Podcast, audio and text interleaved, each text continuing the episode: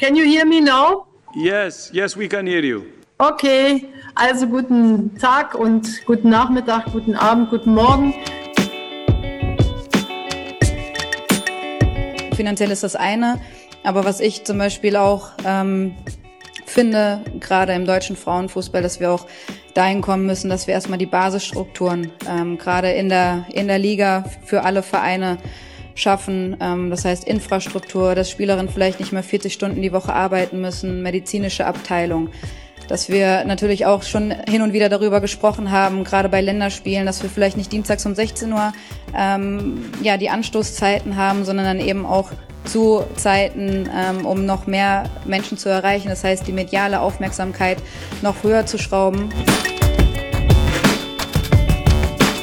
Der Markt ist vorhanden, ähm, weil ja auch oftmals gerne von äh, Angebot und Nachfrage gesprochen wird, was ja prinzipiell auch so ist. Aber wir müssen natürlich auch die Chance bekommen, ähm, ja, diese Nachfrage dann eben auch zu füllen. Und ähm, ich glaube, dass das auch Ansatzpunkte sind, die wir im deutschen Frauenfußball dann eben auch für alle Fußballerinnen schaffen müssen, um dann uns letztendlich dann eben auch ja, vielleicht finanziell ein bisschen anzunähern.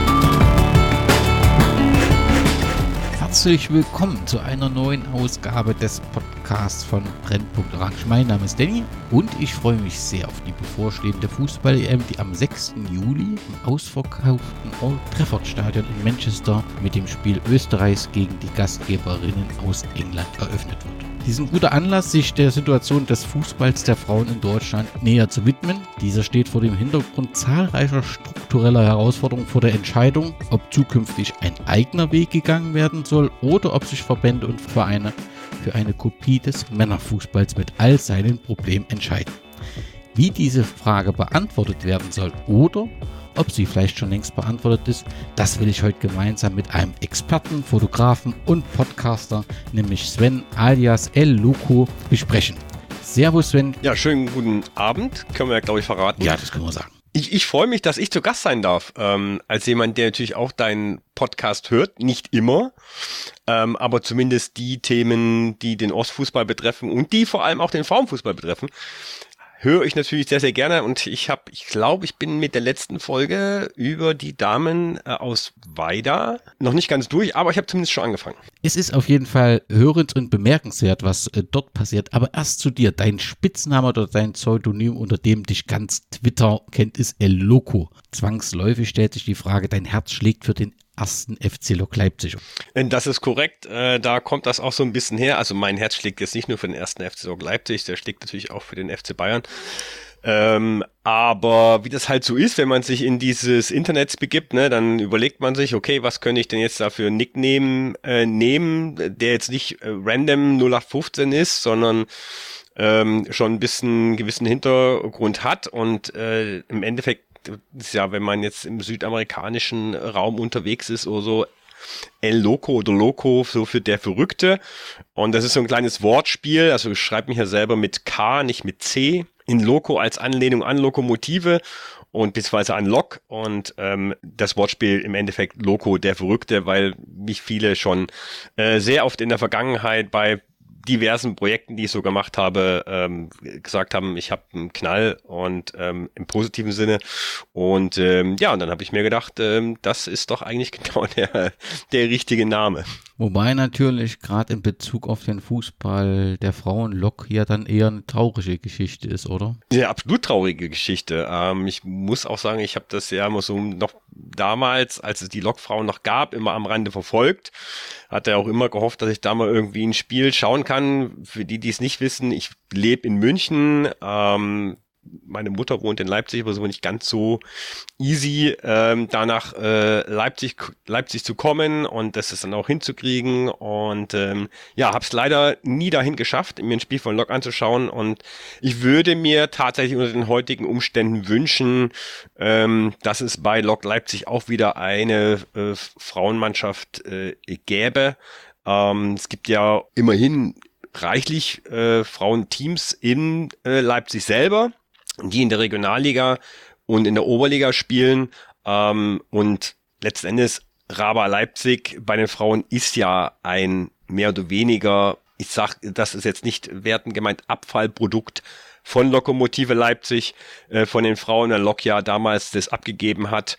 Ähm, da sind ja die FFC Leipzig Frauen draus entstanden, die dann wiederum pleite gingen und zugemacht haben, woraus dann wiederum Phoenix Leipzig und Raber Leipzig entstanden ist. Ja, vielleicht eine schöne Geschichte, die wir mehrfach noch, oder nicht, schön ist vielleicht nicht der richtige Begriff, die wir noch mehrfach so ähnlich begegnen als Lok Leipzig, zweite Bundesliga. Dann irgendwann wird es zu teuer. Eigener Verein gegründet, FFV Leipzig war es damals, die Verantwortlichen FFV, ja, genau. Vorstand von Champions League geträumt. Dann kam die Insolvenz und dann spaltete sich ein paar raus und haben bei Phoenix weitergespielt und die Phoenix hat sich am März, 8. März diesen Jahres dann auch aus der Regionalliga zurückgezogen so ein bisschen insgesamt ein, ein, trauriges Ende. Du hast schon angesprochen, es gibt allerdings in Leipzig äh, Frauenfußball, das ist ja auch der Unterschied zu Österreich, dass hier Rasenball auf das Thema Frauenfußball setzt, was in Österreich nicht tut. Aber noch ein wenig will ich dich den HörerInnen vorstellen. Du bist Experte des thailändischen Fußballs. Naja, das bin ich nicht mehr. Das, das, das war ich mal, sagen wir es mal so. Ja, also ähm, ich habe tatsächlich für zehn Jahre lang die Webseite thaifußball.de betrieben und ähm, war jedes Jahr eigentlich auch, ich glaube, Minimum zweimal in Thailand. Hab da viel drüber geschrieben, viel berichtet, viele Leute kennengelernt, bin auf vielen Spielen gewesen. Also das war tatsächlich so, man kann fast sagen von 2005 so bis 9, 18, 19 war das so mein, mein Steckenpferd, wobei ich die Webseite erst 2009 äh, dann aufgemacht hatte. Ähm, ja, genau. Und auch so ein bisschen asiatischer Fußball. Ich verfolge es jetzt noch so ein bisschen am Rande. Ich muss gestehen, dass tatsächlich aufgrund der Corona-Pandemie ähm, und diesen durchgewurschtelten äh, Kalender, die es dann natürlich überall gab, entsprechend bin ich halt, was den thailändischen und asiatischen Fußball betrifft, komplett aus dem Tritt gekommen, weil ich irgendwann nicht mehr mitgekommen bin, wann jetzt wie, wo, welches Turnier, das dann da wegen Corona verschoben wurde und dann kann die Asienmeisterschaft nicht in China stattfinden, weil die eine dynamische Zero-Covid-Strategie fahren und und und und und. Das geht halt jetzt seit zwei, drei Jahren und dann bin ich halt irgendwann mehr oder weniger komplett rausgeflogen. Ich verfolge es also wirklich nur noch äh, am Rande, leider für diejenigen, äh, die gern Groundhopping betreiben, warum sollte Thailand als Länderpunkt unbedingt gemacht werden aus deiner Sicht? Naja, also aus Groundhopper sollte Thailand natürlich, äh, aus Groundhopper-Sicht sollte Thailand natürlich immer gemacht werden, alleine schon vom Länderpunkt her, ist ja klar. Und man kann es halt easy mit einem Urlaub verbinden, so war es ja letztendlich auch bei mir. Ähm, ich habe ja auch während meiner, einer meiner ersten Urlaube im Endeffekt ähm, meinen Länderpunkt Thailand gemacht. Das war damals Länderspiel Deutschland gegen Thailand in Bangkok. Oh, ich glaube, das war 2003 oder sowas. Ähm, da war Klinsmann Nationaltrainer. Michael Ballack, ja, Michael Ballack hat äh, äh, nicht gespielt, wo die Fans im Stadion, die thailändischen Fans zumindest im Stadion ein bisschen sauer waren, weil sie Michael Ballack sehen wollten. Und das Spiel ging, glaube ich, 4 zu 1 aus. Und da war schon so ein bisschen im Kopf auch die Frage dann, ich kenne die thailändischen Spieler alle gar nicht, ich kenne die, die, die Vereine nicht. Ich lese da sonst auch nichts in der Zeitung. Wenn ich mal die Tageszeitung, die Bangkok Post gelesen habe, da wird nie irgendwo drüber berichtet, aber die müssen ja alle irgendwo spielen. Also das hat schon so die ersten Fragen in mir aufgeworfen und da habe das dann auch in den Jahren dann äh, in meinen weiteren Urlauben dann entsprechend verfolgt. Und Thailand ist ein fantastisches Land, äh, fantastische Menschen, äh, leider Gottes äh, falsche Regierung, ähm, ein König als Deppen. Ich höre jetzt, ich hoffe, es hört niemand aus Thailand zu und ich kriege dann hier Einreiseverbot äh, wegen äh, Majestätsbeleidigung. Aber ähm, ja, genau, so aus dem Grund im Endeffekt. Also wenn man in Thailand Urlaub macht, ähm, einfach mal schauen, ähm, gerade in Bangkok oder so, an Ground machen. Äh, fantastische Menschen, auch beim Fußball. Es macht riesen, riesen Spaß. Ähm, ich habe viele Freunde, viele Leute kennengelernt. Ähm, war, glaube ich, 2019 war das letzte Mal in Thailand. Und ich dachte mir so, ach komm, ja, komm, fliegst noch mal runter. Und dann war ich wieder unten, war auch beim Pokalfinale gewesen dann und habe wieder so viele Leute getroffen, die ich alle kennengelernt hatte über die Jahre und habe mir gedacht so, oh Gott, nee, ich glaube, ich kann es echt nicht lassen. Ich glaube, ich muss doch noch mal. Es war eine gute Entscheidung und ich muss doch noch mal hin und ich würde jetzt natürlich auch unter fotografischen Gesichtspunkten ähm, sehr, sehr gerne wieder schnellstmöglich nach Thailand wollen, aber das wird vermutlich noch eine gewisse Zeit dauern. Du sprichst an, du bist freier Fotograf. Die Tätigkeit übst du hauptberuflich aus? Nein, äh, ich, ich, ich pflege, ich habe, oder sagen wir mal so, ich gewöhne ihm an zu sagen, ich pflege, äh, ich übe es in einer Nebentätigkeit aus. Ich möchte nicht von Nebenberuf sprechen, weil das würde den Menschen nicht gerecht werden, die es tatsächlich äh, nebenberuflich machen, die es äh, bedeutend besser machen als ich. Ähm, deswegen sage ich lieber Nebentätigkeit. Also ich habe einen normalen Beruf und in der Nebentätigkeit ähm, arbeite ich als freischaffender Fotograf, hauptsächlich im Bereich Sport. Du wohnst in München und hast dich, wie du schon gesagt hast, in den FC Bayern verliebt. Aber zunächst entstand auch der Kontakt zu Wacker, oder? Ich bin ja 74er Jahren, das heißt, ich bin ja ähm, zu DDR-Zeiten noch aufgewachsen und ähm, ich glaube, wie das bei vielen so war, meines Jahrgangs oder der Generation, vor allem die halt noch vor dem Mauerfall aufgewachsen ist, man hatte eigentlich zwei Vereine. Man hatte einen Verein im Osten, man hatte einen Verein im Westen. Also man kennt es ja auch sehr viel, ähm, es gibt ja im Osten sehr viele Gladbach-Fans, es gibt im Osten sehr viele Schalke-Fans, gerade ähm, Wismut Aue da unten die Ecke, ja, im Erzgebirge. Ähm, also mein Onkel selber ist Schalke-Fan. Ähm, und so war es im Endeffekt bei mir auch. Also ich habe mit meinem Vater äh, DDR-Oberliga geschaut äh, im, im Fernsehen und dann haben wir die Sportschau geschaut. Ja? Ähm, also brauchte ich bei der Sportschau natürlich auch irgendwie einen Verein, mit dem ich mitfiebern konnte, als, keine Ahnung, damals Zehnjähriger oder so. Und ähm, das war halt damals noch in der Sportschau so, dass meistens immer die Ballen gezeigt wurden ich fand den Fußball ansprechend, das war damals noch unter Lattek und die Bayern hatten sechs Millionen Schulden und Nürnberg war noch Rekordsieger. Also waren komplett andere Zeiten. Ähm, und da bin ich Bayern-Fan geworden und mein lokaler Verein sozusagen war halt ähm, Lokomotive Leipzig. Und ähm, ich bin jetzt Bayern-Fan seit ach, mein Gott, fast 40, 40 Jahren.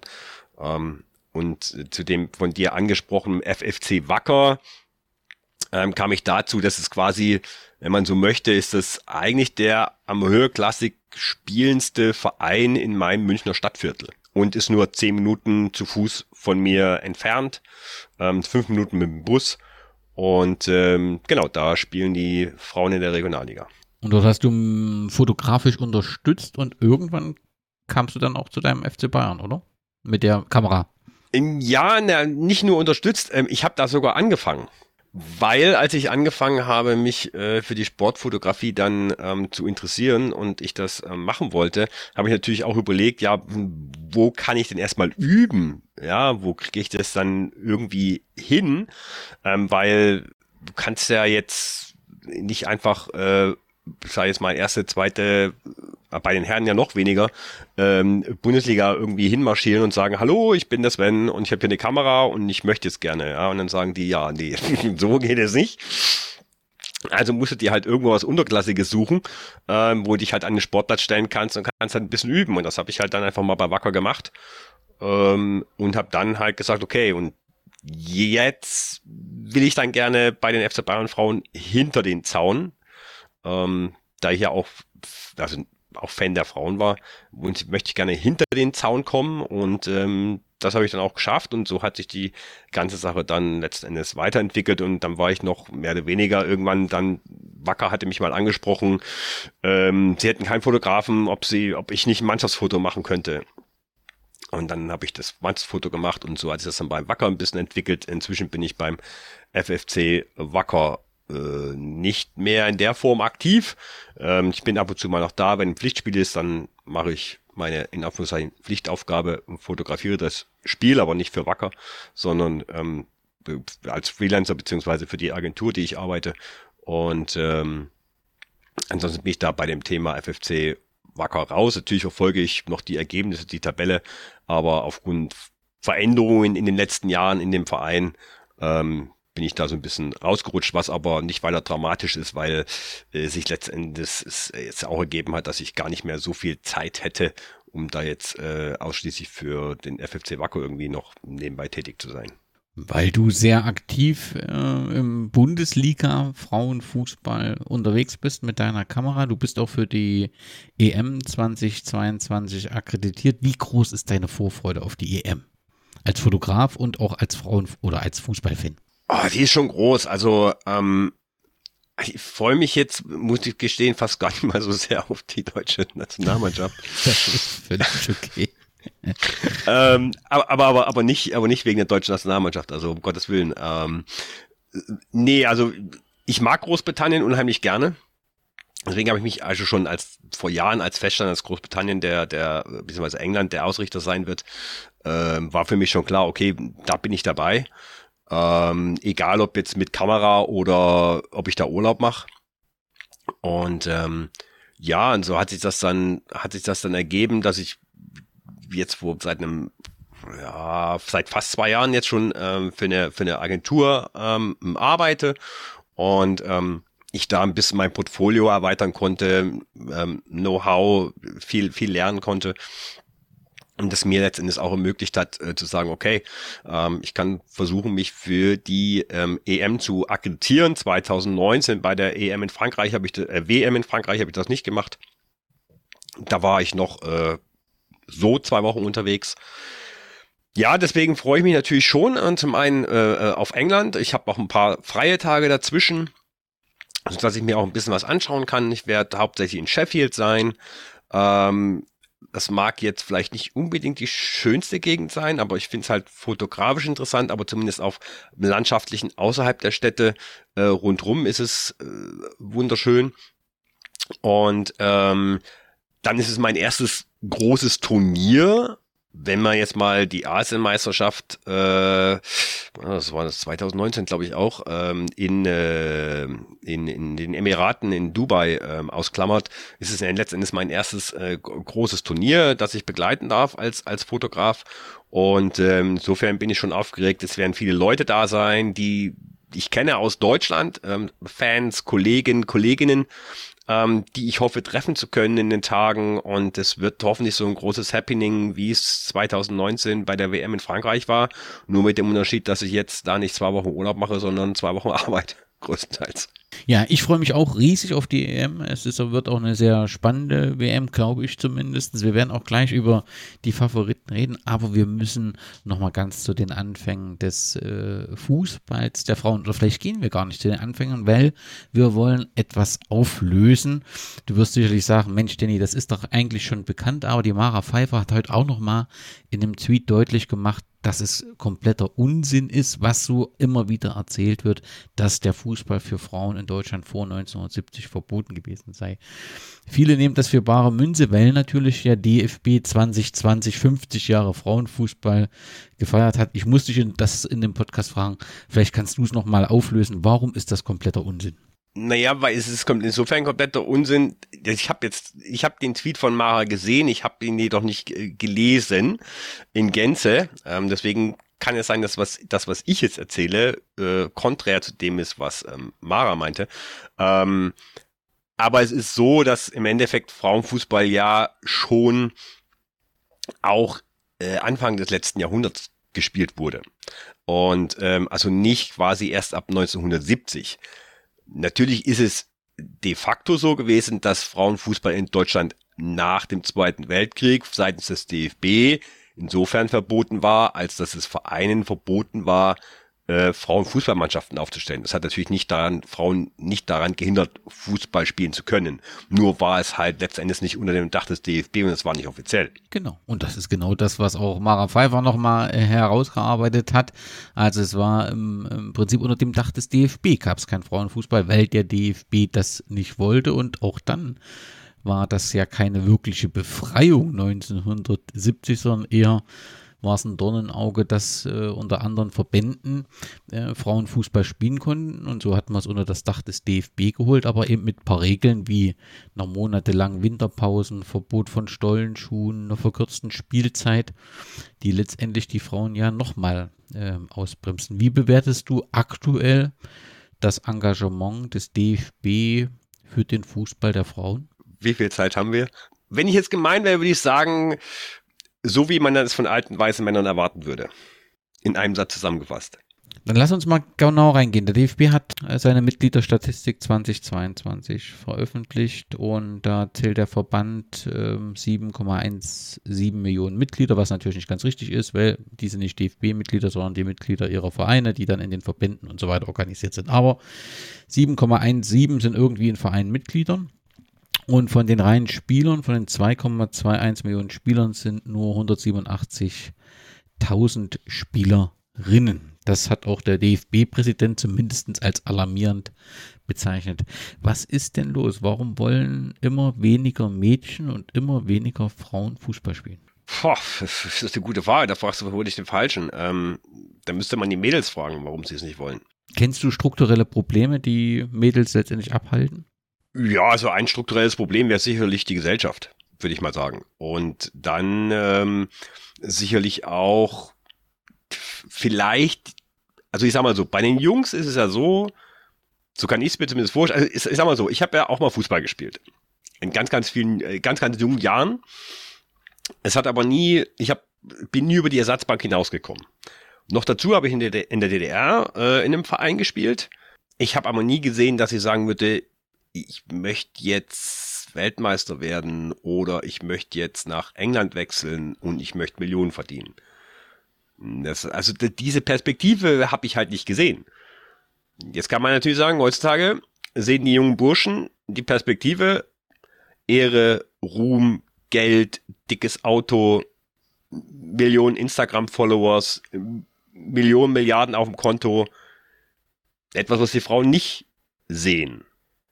Und sich dann sagen, warum? Ja, ähm, ist vielleicht auch so ein bisschen das verkürzte Problem, wenn man so möchte, bei Fußballspielenden Frauen und Mädchen meiner Meinung nach hinsichtlich, ähm, wie sie im Frauenfußball in der Zeit ihres Lebens involviert sind. Sprich, dass ihre Karriere im Karriere in Anführungszeichen im Frauenfußball halt relativ kurz ist, bei den meisten zumindest. Ähm, und bei den Jungs, wenn die halt von, keine Ahnung, mit drei, vier Jahren anfangen Fußball zu spielen, dann sind sie halt, selbst wenn sie irgendwo in der Kreisliga kicken, vermutlich nachdem sie ihre aktive Karriere beendet haben, immer noch irgendwie im Fußball aktiv, sei es im Verein, ähm, sei es als Schiedsrichter, sei es als, keine Ahnung, irgendwas. Also mein Vater selber er hat 50 Jahre Vereinsfußball durchgemacht vom, vom, vom Spieler über Präsident und Manager und hast du nicht gesehen. Ähm, das siehst du bei den wenigsten Frauen und bei den wenigsten Mädels. Wenn die ihre aktive Karriere beenden, beenden die aktive Karriere. Und viele wollen mit dem Fußball dann am Ende vielleicht am Ende auch gar nichts mehr zu tun haben. Und sie steigen halt auch relativ spät im Frauenfußball ein. Das muss man ja auch noch dazu sagen. Es ist ja nicht so wie bei den Jungs, dass die meisten irgendwo eben, wie gesagt, mit vier, fünf Jahren anfangen, aktiv im Verein Fußball zu spielen. Und sie können eben kaum von diesem Fußball leben, bis auf einzelne Ausnahmen. 2018 gab es eine Studie, da ist Österreich analysiert worden. Dort hat man in der ersten Liga herausgefunden, dass ja fast unglaubliche 500 bis 600 Euro brutto im Monat gezahlt äh, werden. Und in Deutschland ist man auf dem Jahresgehaltsschnitt in der ersten Liga von 43.000 Euro gekommen. Die Männer natürlich, da hatten wir Paderborn als Beispiel noch ein Zehnfaches mehr. So, wenn ich mir das jetzt so vorstelle, ähm, dass 43.000 der Schnitt ist. Ich muss also dann ganz offensichtlich, brauche ich noch unbedingt einen Job. Wenn ich, gerade wenn ich in einem Profifußballerin in einem Verein bin, im unteren Tabellendrittel, muss ich also 40 Stunden oder 30 Stunden arbeiten, fünfmal trainieren, Auswärtsfahrt, Übernachtung, Spiel, Heimfahrt. Du kennst ja nun die Profi- oder einzelne Profifußballerin. Das ist doch äh, eine unglaubliche äh, Belastung, wenn ich das auf dem hohen Niveau, und das ist der Profifußball der hohes Niveau, ähm, erhalten will und trotzdem noch, also im Prinzip ja, abgesichert sein will und dann brauche ich ja eine Ausbildung, brauche ich eine Arbeit etc. Das ist doch fast nicht zu schaffen, oder? Das, das ist das völlig korrekt und ähm, das ist ja eigentlich etwas, wo ich ja oder wo man ja eigentlich, also nicht nur ich, sondern eigentlich jeder äh, grundsätzlich nochmal mehr den Hut vor den äh, Fußballspielenden Frauen und Mädels ziehen müsste. Mit dem, was sie halt teilweise auf sich nehmen. Es gibt ja nicht so viele Internate und was weiß ich, ähm, Musikaufnahme finden, wie bei den Jungs, ja. Ähm, das heißt, dann, dann sind die Eltern da, die dann ihre Tochter, keine Ahnung, 100 Kilometer zum Training fahren und wieder abholen. Oder wo sie nach der Schule selber hinfährt, äh, auf dem Weg im Zug die, die, die ähm, Hausaufgaben macht. Ähm, wo sie sich dann überlegt, okay, was passiert, wenn ich mir dreimal das Kreuzband reiße, was ja bei den Herren eben äh, relativ unwahrscheinlich ist. Was, wenn meine Karriere mit 21 endet? Ähm, so leicht komme ich halt nicht in den Frauenfußball rein in einer gewissen Art und Weise, dass ich sagen kann, okay, meine Karriere, mein Aktives war beendet ähm, und ich kann jetzt irgendwie passiv weitermachen, indem ich äh, Trainerin mache, Managerin mache, was auch immer.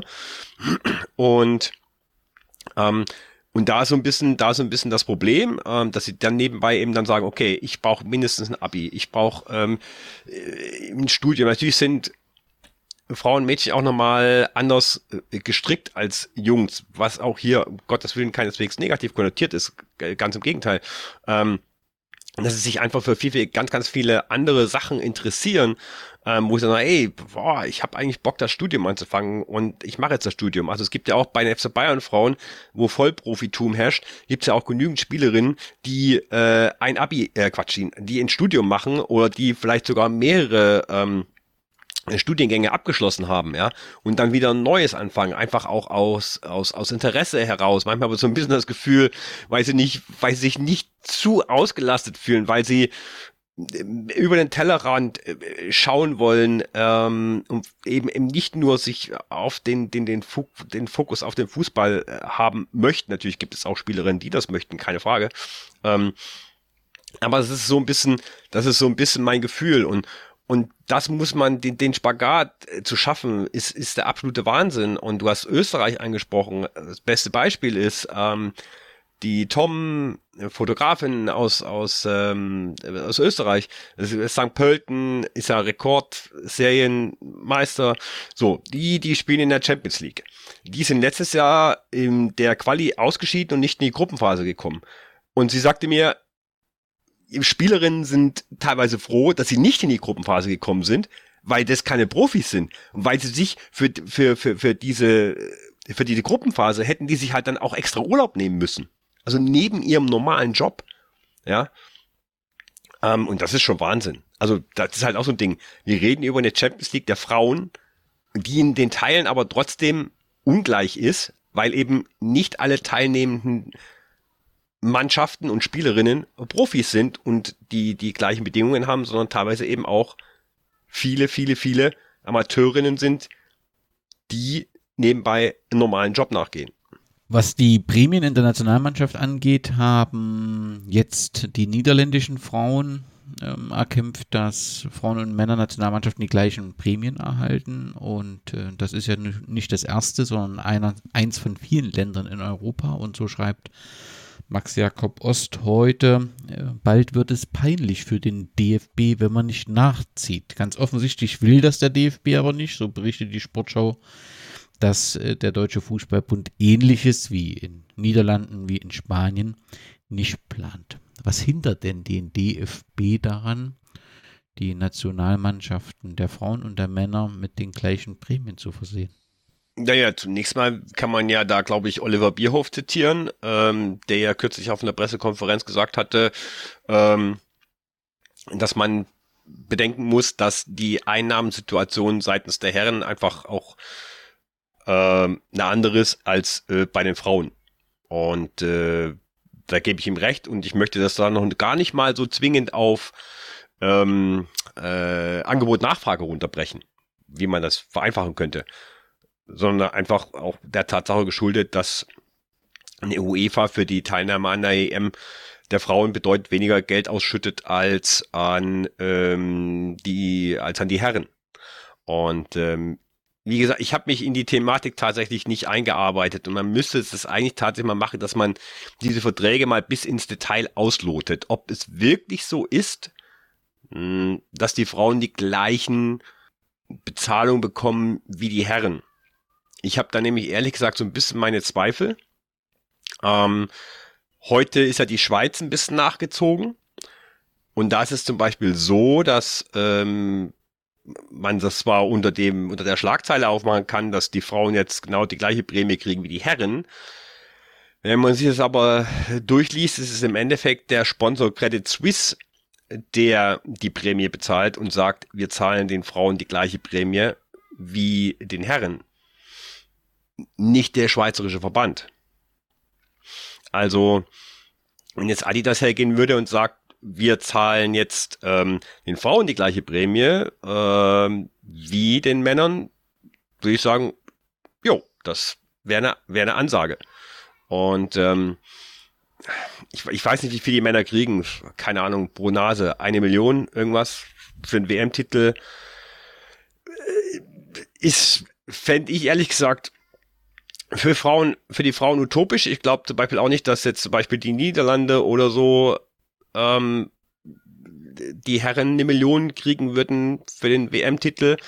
Also ich glaube schon, dass es so bei den kleineren Ländern sich im gleichen Rahmen, also in einem etwa gleichen Rahmen bewegen kann, weil die Wahrscheinlichkeit, dass die Herren eine extrem hohe Prämie kriegen, relativ gering ist, so dass man dann nach außen hin auch entsprechend gut dasteht. Letzte Frage rund um das Thema Verband und Frauenfußball. Gibt's einen Wunsch, den du beim, wenn du morgen Gespräch mit, keine Ahnung, Bierhoff oder Neuendorf, Präsident des DFB hättest, den du äußern würdest in Richtung DFB? Ja, viel, viel mehr Geld in den Frauen, in den Amateurfrauenfußball stecken. Weil das ist auch eine Sache, die Svenja Huth auf der Pressekonferenz äh, gesagt hat, äh, auf die Frage hinsichtlich den anderen Verbänden, wo jetzt ähm, Equal Pay herrscht und sie gesagt hat, sie möchte es nicht als Equal Pay sehen, sondern als Equal Play, dass ihr das persönlich wichtiger wäre, sprich, dass es ihr wichtiger wäre, der Verband, der DFB, würde mehr Geld in den Amateurfußball der Frauen stecken. Und da bin ich ehrlich gesagt völlig dabei. Ich glaube auch, dass, ehrlich gesagt, ich glaube, den Mädels ist es wurscht, ob die jetzt 60, 50, 100.000 Euro Prämie kriegen. Ich glaube tatsächlich, den meisten ist es, ist das Equal Play ähm, vermutlich viel, viel wichtiger, dass sie äh, gleiche Bedingungen in der ersten Frauen-Bundesliga haben, dass wir es schaffen, die Lücke von der zweiten in die erste Frauen-Bundesliga zu schließen, dass ähm, in den Regionalligen, in den Oberligen eine Basis gelegt wird, dass die dass die, die, die Vereine, die für den Nachwuchs sorgen, dass die die finanziellen Möglichkeiten haben, die Spielerinnen entsprechend auszubilden, ähm, entsprechende Plätze zu haben, entsprechende, also alles, was halt einfach dazugehört, ja, äh, auch vom, vom Personal her, ähm, dass diese Möglichkeiten gegeben sind. Fängst du an, wir haben jetzt bald wieder erste Pokalrunde Frauen. Du schaffst es als kleiner Verein in die erste Hauptrunde. Dann spielst du gegen die, die, die erste Liga nimmt ja in der ersten Runde schon mal noch gar nicht teil. Ich glaube, die steigen erst in der zweiten Runde ein. So, und jetzt schaffst du es vielleicht als, als Verein in die zweite Runde. Du triffst auf einen größeren Verein und kriegst fucking scheiß 2000 Euro dafür, dass du in der ersten oder in der zweiten Runde vom DFB-Pokal der Frauen spielst. So. Und das ist gerade mal kostendeckend. Ja, weil du ja Anreise, Übernachtung, Security, TV, alles musst du ja als Verein stemmen und bezahlen. Ich weiß es noch vom Wacker, da hat mir jemand gesagt, selbst bei, im, im bayerischen Pokal, wir spielen lieber auswärts, weil wir müssen den ganzen Scheiß nicht bezahlen. Und da fängt das Problem an. Weil wenn ich alleine in den ersten Runden, wo eben die ganzen Amateurvereine drin sind, da so viel Geld ausschütte vom DFB her, dass die in der Lage sind, im Verein mal was anzuschaffen, seien es Bälle, Trikotsätze, sei es mal für ein Jahr einen, einen Konditionstrainer, der wenigstens einmal die Woche da ist, sei es ein Torwarttrainer, Torwarttrainerin, der wenigstens einmal die Woche da ist, Fitnessstudio, alles solche Kleinigkeiten, dass man da mal das Geld dafür hätte, dass da die Basis gelegt wird. Weil die Basis, das ist die Zukunft für den Frauenfußball. Und wenn die vernachlässigt wird, dann schauen wir in zehn Jahren beim Frauenfußball ziemlich in die Röhre. Das kann ich nur unterstreichen. Ich war lange auch aktiv bei einem aktuellen Regionalligisten und dort war es tatsächlich auch so, dass die erste Runde des DFB-Pokals äh, man das Los erste FC Köln bekam und sich sehr gefreut hat. Aber das nur durch die Tatsache, dass der erste FC Köln auf seinen Anteil komplett verzichtet hat. Was eine wirklich äh, extrem feine Geste war, dass wir da ein Plus ähm, gemacht hat. Das ist die gleiche Story, die ich auch kenne von Wacker, weil die haben da nämlich auch gegen Köln gespielt vor ein paar Jahren.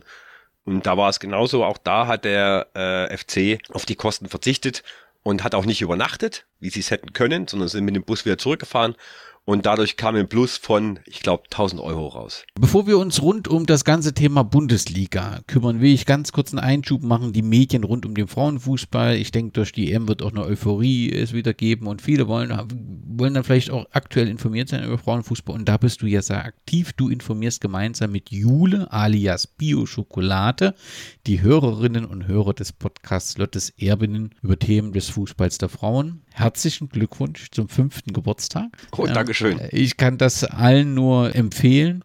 Ihr habt regelmäßig aktuelle ja, Probleme, Sorgen, aktuelle Ergebnisse im, im, im, im Blick. Wer kam wann und warum auf diese Idee des Podcasts? Ja, blöderweise war es ja eigentlich keiner von uns beiden, sondern es war äh, die äh, Genderbeitrag, äh, die Becky, weil irgendwann mal vor fünf Jahren nachts die Diskussion entstand, es gibt eigentlich gar keinen Podcast zum Frauenfußball. Und ich gesagt habe, jawohl, genau, ich will auch einen. Und dann meinte die Becky, dann mach doch einen. Und hier ist übrigens die Bio-Schokolade. Mach doch mal. Ja, und dann haben wir irgendwann mal, glaube ich, ähm, auf dem Heimweg äh, von der Arbeit, habe ich dann irgendwann mit ihr äh, telefoniert und dann haben wir uns abgeklopft und dann haben wir gesagt, ja gut, dann machen wir das. Und dann haben wir das gemacht. Wer kam auf den Namen? Ah, ich glaube, wir beide. Also pff, wir haben ja da äh, natürlich nach Namen, nach Namen gesucht und ähm, Lottes Erbinnen kam ja oder kommt ja letztendlich von Lotte Specht, die 1933 den äh, Damenfußballclub in Frankfurt gegründet hatte, äh, der ja leider nur ein Jahr Bestand hatte. Ähm, und alle, die quasi danach kamen oder danach jetzt aktiv sind, äh, sozusagen die, die Erbinnen äh, von, von, von Lotte Specht sind. Und ähm, da kam dann halt so ein bisschen der, der, der Name her. Seit einiger Zeit gibt es auch den Podcast Legende verloren, zu dessen Team, wenn ich das richtig gelesen habe, auch du zählst. Was dürfen die Abonnentinnen und Abonnenten bei diesem Podcast erwarten? Also viel Geschichtliches. Ähm, ich, ich muss da tatsächlich dazu sagen, dass ähm, ich Anfang 2000, ich glaube 21 äh, dazugestoßen bin mit der äh, zweiten Staffel. Ähm, da dachte ich auch, ich hätte noch viel Zeit. Ähm, habe mich natürlich schon auch selber immer für die Geschichte des Frauenfußballs interessiert und ähm, also ich habe äh, viel recherchiert hinsichtlich ähm, der FC Bayern Frauen. Also der Wikipedia-Artikel war keine Ahnung, ein Absatz lang vor zwei, drei Jahren und da habe ich mich dann eingearbeitet und habe den Artikel ausgearbeitet. Der ist jetzt bedeutend länger und äh, auf dem äh, auf dem Niveau, dem er dem er sein sollte, ähm, zumindest von der Länge her. Und ähm, da bin, natürlich kam das auch durch den FFC Wacker München so ein bisschen zustande, weil natürlich der FC Wacker München und Bayern München eine gewisse Rivalität äh, hier in München haben, was die, was die Frauen betrifft, weil sie halt früher sehr oft gegen, gegeneinander gespielt haben auch und ähm, der FFC Wacker sogar äh, in der ersten Liga war, als es die Bayern Frauen zum Beispiel nicht waren. Also das heißt, es gab auch eine Zeit, da waren die FFC Wacker äh, Frauen die Nummer eins in der Stadt und nicht die Bayern-Frauen. Ähm, ja, das fand ich ganz spannend und habe da halt so ein bisschen recherchiert, aber wie gesagt, ich, grundsätzlich interessiere ich mich schon auch für die ähm, Geschichte äh, des, des, des Frauenfußballs und ähm, habe dann gesagt, okay, komm, ich mach bei euch mit, aber leider bisher nie in der Form, wie ich mir das äh, Anfang 21 vorgestellt hatte. Ich bin immer noch im Hintergrund ein bisschen tätig. Ich helfe mal hier und mal da, wo es irgendwas äh, zu tun gibt. Aber wie gesagt, hauptsächlich ist das natürlich ähm, der äh, Franzi ihr Baby und äh, dem Sascha Dürkop, die beide eine fantastische Arbeit machen und äh, plus die ganzen Mitstreiterinnen, die alle noch äh, hauptsächlich dabei sind. Und da geht es sehr viel um die Geschichte des Frauenfußballs. Ja, mit unglaublich viel äh, Recherchearbeit verbunden. Ganz unfassbar viel. Feiner Podcast. Die beiden habe ich in meinem Podcatcher Lottes Erbinnen und Legende verloren. Empfehle ich euch natürlich auch. Sven, habe ich einen Podcast vergessen, den ich noch abonnieren sollte, wenn ich rund um den Frauenfußball mit Blick auf Deutschland informiert sein will? Oder ist es das? Ich sag mal so, es, es, es tauchen immer wieder mal irgendwo ein Podcast auf, wo ich dann eine Folge höre. Ähm, den Max sollte man natürlich tatsächlich nicht unterschlagen äh, vom Rasenfunk. Aber gut, es weiß wahrscheinlich eh jeder. Ähm, und äh, dich selber natürlich auch nicht. Äh, das wollen wir ja auch nicht unter den Scheffel stellen. Und dann äh, auf jeden Fall mittags bei Henning. Ist mittags bei Henning, ich könnte den, ich könnte den beiden stundenlang zuhören und ich wünsche mir manchmal, sie hätten ein bisschen mehr Gäste. Die letzte Folge mit, mit Lea Welti fand ich großartig. Sie sind mir manchmal ein bisschen zu kurz mit äh, 50 Minuten, einer Stunde. Aber überragend. Also äh, gerade an der Mittag ähm, muss man sagen, also ich habe da ja an der Mittag auch mal selber äh, in, in, ähm, nach dem Spiel in, interviewen dürfen. Das ist eigentlich eine ganz, ich finde es halt ich finde es halt eine witzige Story. Ich weiß es nicht, andere wahrscheinlich weniger. Ähm, und zwar war das in vor ein paar Jahren in Prag in einem Champions League Spiel zwischen Slavia und äh, Rosengard, wo ähm, an der Mittag noch bei Rosengard war. Und ähm, hatte sie kurz davor, hatte sie in einem, einem Podcast von Eddie Riley erzählt, dass sie ihre B-Lizenz macht. Und das war schon so, dass es möglicherweise das letzte aktive Jahr von an der Mittag sein könnte. Und ich habe sie dann hinterher in der Mixzone, habe ich sie dann gefragt, ich sage, ja, Frau Mittag, wie sieht denn das aus? Sie haben ja Ihre B-Lizenz schon gemacht. Ähm, sehen Sie Ihre Zukunft als Trainerin? Und dann hat sie mich völlig verwirrt angeschaut. Woher wissen Sie das? dann habe ich gesagt, na ja, Sie haben das doch im Podcast erzählt. Und dann sagt sie, ja, nee, äh, das weiß ich halt noch nicht. Und also das so so von der Begegnung, die ich da mit ihr hatte und ich sie dann in dem Podcast gehört habe, so äh, komplett anders locker, das ist merkt man halt auch so ein bisschen diese diese Professionalität in Anführungszeichen, äh, als, als, also auch als Spielerin, ja, und auch die Spielerinnen heutzutage werden ja mehr und mehr, gerade die Nationalspielerinnen, die sind ja auch alle geschult in dem, was sie sagen. Ähm, und dann, dann hört man Anja Mittag in dem Podcast und denkt sich, das ist eine komplett andere Person, als wenn man sie selbst vom TV nur von Interviews kennt. Ähm, absolut großartig. Großartige Stories auch um den Frauenfußball herum und man lernt so irrsinnig viel ähm, nur in dieser Stunde, äh, wenn man den beiden, ähm, also ähm, Josie Henning und ähm, Anja Mittag zuhört. Dann gibt es auch noch Printmedien rund um den Frauenfußball. Es gab eine lange Zeit ohne Printmagazin und 2014 gab es dann das erste Mal das F, F, nee, F Fußball, nee. das Magazin genau. von Mädchen- und Frauenfußball. Ähm, das hatte, glaube ich, auch vorher so eine Crowdfunding-Kampagne und ähm, erscheint jetzt alle zwei Monate und äh, hat den Schwerpunkt so auf den Sport, begleitet die Liga und die internationalen äh, Turniere. Ja. Bist du ein regelmäßiger Leser? Ich bin regelmäßiger Leser seit ähm, fast seit Anfang an. Ich glaube, weil jetzt in der aktuellen Ausgabe war ja so eine Timeline drin, dass man 2014 angefangen hat. Und ich glaube, ich lese es seit 15, 16 sowas in der Richtung. Also ich habe nicht viele von den ersten Ausgaben verpasst. Ähm, Magazin, das auch ähm, Made in Ostdeutschland ist, wenn man so sagen möchte. Ähm, sollte man tatsächlich mal erwähnen. Ähm, und ich hatte auch mal äh, Kontakt zu dem Herausgeber damals und habe ihn halt auch mal gefragt gehabt, äh, wie kommt man halt so da drauf? Aber leider kriegt man ihn nicht vors Mikrofon. Also ich, wir haben ihn auch mal gefragt für Lottes Erben und er hat gesagt, nee, nee, es ist halt nicht sein Ding und er schreibt lieber und bleibt so im Hintergrund. Ähm, was ich persönlich äh, sehr schade finde. Ähm, macht aber trotzdem, wie ich finde, einen guten Job. Es gibt auch Kritiker des Magazins, ähm, die kenne ich auch. Ähm, aber das Blöde ist halt, naja, es gibt halt nicht viel. Auf jeden Fall war es sehr ähm, überraschend, dass es dann 2014 jemand das angefangen hat wieder, ne, nachdem erst, glaube ich, ein Magazin eingestellt wurde. Ungefähr, das ist quasi der Nachfolger.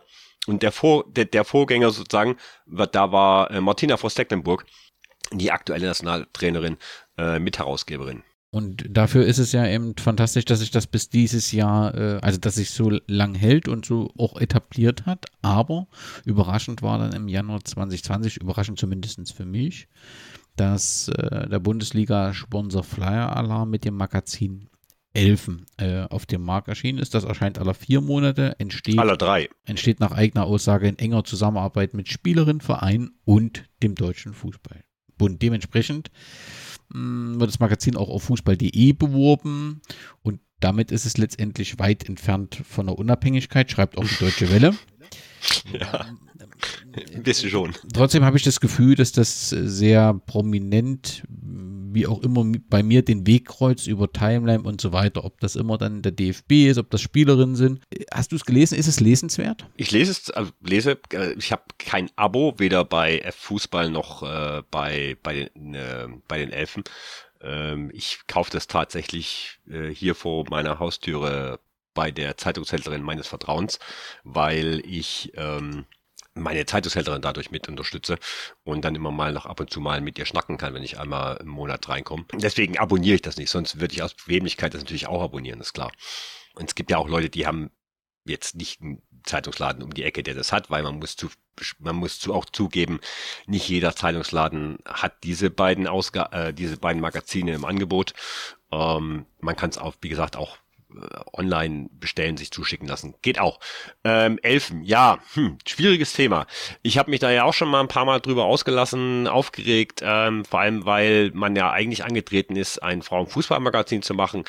Ähm, und dann plötzlich irgendwelche Artikel über Rennfahrerinnen und äh, Langhaarmädchen Kosmetik auftauchte und ich mir so dachte, äh, sorry, aber was soll das?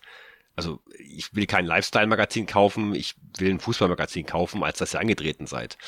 Ähm, und ich bin mir nicht sicher, aber ich glaube, sie haben diesen Zusatz, äh, sozusagen diesen Subtext äh, Frauenfußballmagazin gestrichen und haben das jetzt, glaube ich, in irgendwie Lifestyle, in Sport geändert, so dass man da also quasi auch noch andere äh, oder Artikel aus anderen Bereichen äh, des Frauensports äh, mit mit reinnehmen kann, ohne dass sich jetzt jemand großartig dran stößt. Finde ich dann auch fair, ist okay, wenn man dann den Untertitel nicht hat, Frauenfußballmagazin. Insofern ist das für mich in Ordnung. Ähm, ich lese es tatsächlich schon ganz gerne. Es geht so ein bisschen in die Richtung Elf Freunde von der Aufmachung her, äh, von den Bildern her. Ähm, insofern, es geht auch bis manchmal tief in die Geschichte des Frauenfußballs. Und was man tatsächlich Elfen auch äh, zugutehalten muss, ist, dass sie zuletzt schon sich tatsächlich auch, zumindest auf Twitter, ähm, auch kritisch gegen den, gegenüber den DFB und der Liga geäußert haben. Also es ist nicht mehr so wie früher, dass sie da wirklich nur versucht haben, für sich selber Werbung zu machen und alles relativ ein bisschen unkritisch gesehen haben. Also zumindest da äh, sehe ich auch ab und zu mal ein bisschen Kritik. Ähm, in den Artikeln jetzt selber nicht, ist er denn die Spielerin äußert sich entsprechend, ähm, was dann aber auch okay ist. Da sind wir direkt beim Hauptsponsor der Bundesliga. Seit 2013 ist Flyer Alarm Premium Partner der Frauennationalelf und die Druckerei sponsert auch die Männer die Würzburger Kickers, die Männer und Admira Wacker. Ähm, und das ist auch immer mal Gegenstand von. Und eigentlich sogar die Frauen. Das ist auch Gegenstand von Diskussionen immer mal, weil ähm, natürlich ein gleichteiliges Engagement bei Verein, aber eben auch dem Verband wird als schwierig gesehen, zumindest von Transparency International. Und da wird auch mhm. gefordert, dass dann Kodex äh, äh, erstellt wird. Und Flyer Alarm ist natürlich in der Fußballbubble im April 2019 ein großes Thema gewesen, als damals der Gründer und, und, und Macher äh, öffentlich androhte, alle Werbeverträge mit dem DFB kündigen zu wollen, wegen Schiedsrichterfehlentscheidung gegen seine Würzburger Kickers. Er hat damals gesagt, ich habe den Glauben wie die Hoffnung an eine Gleichbehandlung und seriös Geschäftsgebaren verloren. Das sorgte für viel Kritik und Diskussion, auch weil er ja sagte, er will die Frauen aussparen, was nicht ganz schlüssig erschien, denn was kann die Nationalelf der Männer dafür, wenn Schiedsrichterentscheidungen getroffen werden und die Vereinigung der Schiedsrichter ist ja sogar eine der wenigen, in denen Frauen auch im Männerbereich auf höchstem Niveau aktiv sind und sein können. Unabhängig davon äh, ist Flyer Alarm nach Allianz jetzt der zweite Namensgeber, glaube ich, für die Bundesliga. Also Allianz war erster, dann kam das Flyer Alarm. Korrekt, ja. Gibt es irgendwelche merklichen Unterschiede in der Zusammenarbeit oder hast du das Gefühl, dass alle Beteiligten sehr, sehr zufrieden sind? Ich weiß nicht, ob alle Beteiligten sehr, sehr zufrieden sind. Ähm, also wenn ich jetzt die Frauen-Bundesliga wäre, wäre ich es nicht. Ich hatte das Gefühl, im ersten Jahr äh, des Arrangements war seitens äh, Flyer Alarm mehr da da habe ich das, gut, man muss fairerweise auch dazu sagen, es waren Corona-Jahre dazwischen. Also das macht es halt natürlich auch noch ein bisschen schwierig zu beurteilen. Ähm, aber da hatte ich das Gefühl, dass das Arrangement im Großen und Breiten schon ein bisschen mehr da war und dass es jetzt merklich zurückgegangen ist. Aber wie gesagt, es waren noch keine Fans im Stadion. Insofern kann man diesbezüglich halt jetzt, es ist schwierig da was zu sagen. Ähm, letztendlich sind wir aber, glaube ich, jetzt schon so weit, dass die Würzburger Kickers sind abgestiegen, abgestiegen in Anführungszeichen, die Herren.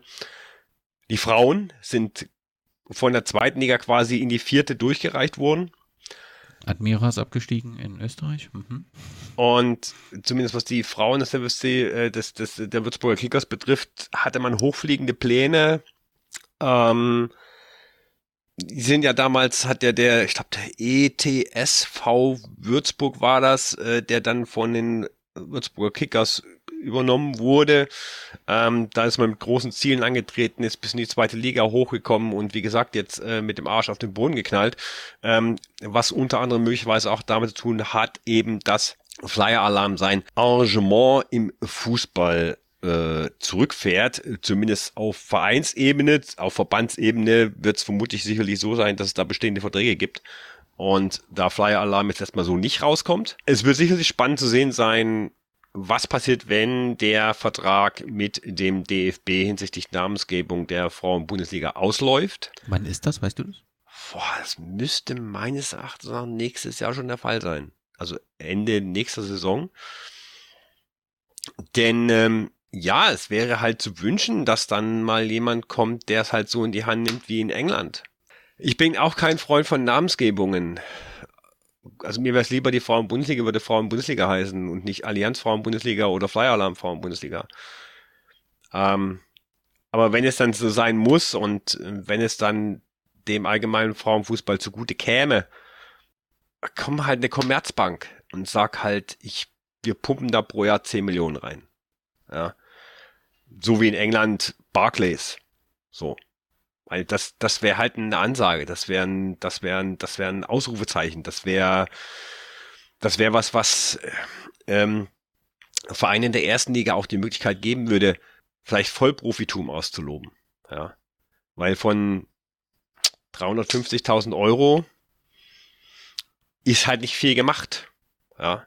Ähm, gut, fairerweise muss man sagen, 350.000 Euro sind sehr wahrscheinlich ungefähr die Hälfte alleine schon vom Budget von einem Mittelklasse Erstligisten in der Frauenbundesliga. Und das wird jetzt nicht für die Spitze reichen. Ähm, aber zumindest kann man da schon was bewegen, wenn man da nochmal eine halbe Mille draufpackt, die man an eigenen Einnahmen hat. Bleibt die Problematik, die ich vorhin dann halt auch so ein bisschen angesprochen habe, zweite Frauenbundesliga, wo wir drüber reden, wenn der FC Karl Jena absteigt und von 350.000 Euro auf 35.000 Euro fällt. Das ist, das ist Wahnsinn. Das ist Wahnsinn. Das, das geht nicht. Das Gap ist dann so riesengroß. Das kann, das kann einfach, das kann einfach nicht gut sein. Und soweit ich weiß, sind diese 35.000 Euro mehr oder weniger auch nur dem geschuldet, dass der DFB die Aktion nicht ohne meine Mädels äh, oder nicht ohne unsere Mädels äh, ins Leben gerufen hat, für die jeder Verein 35.000 Euro bekommt. So. Sonst gäb's in der zweiten Liga 0,0. Gar nichts. Dann lass uns erstmal in die Bundesliga schauen. Dort ist es ja wie in der Champions League, dass zunehmend etablierte Vereine mit Frauensektion oder Lizenzvereine mit Frauensektion den Wettbewerb bestimmen. Nadine Kessler ehemalige Profifußballerin, aktuell UEFA Chefin, Abteilungsleiterin, was weiß ich. Beauftragte für den Frauenfußball.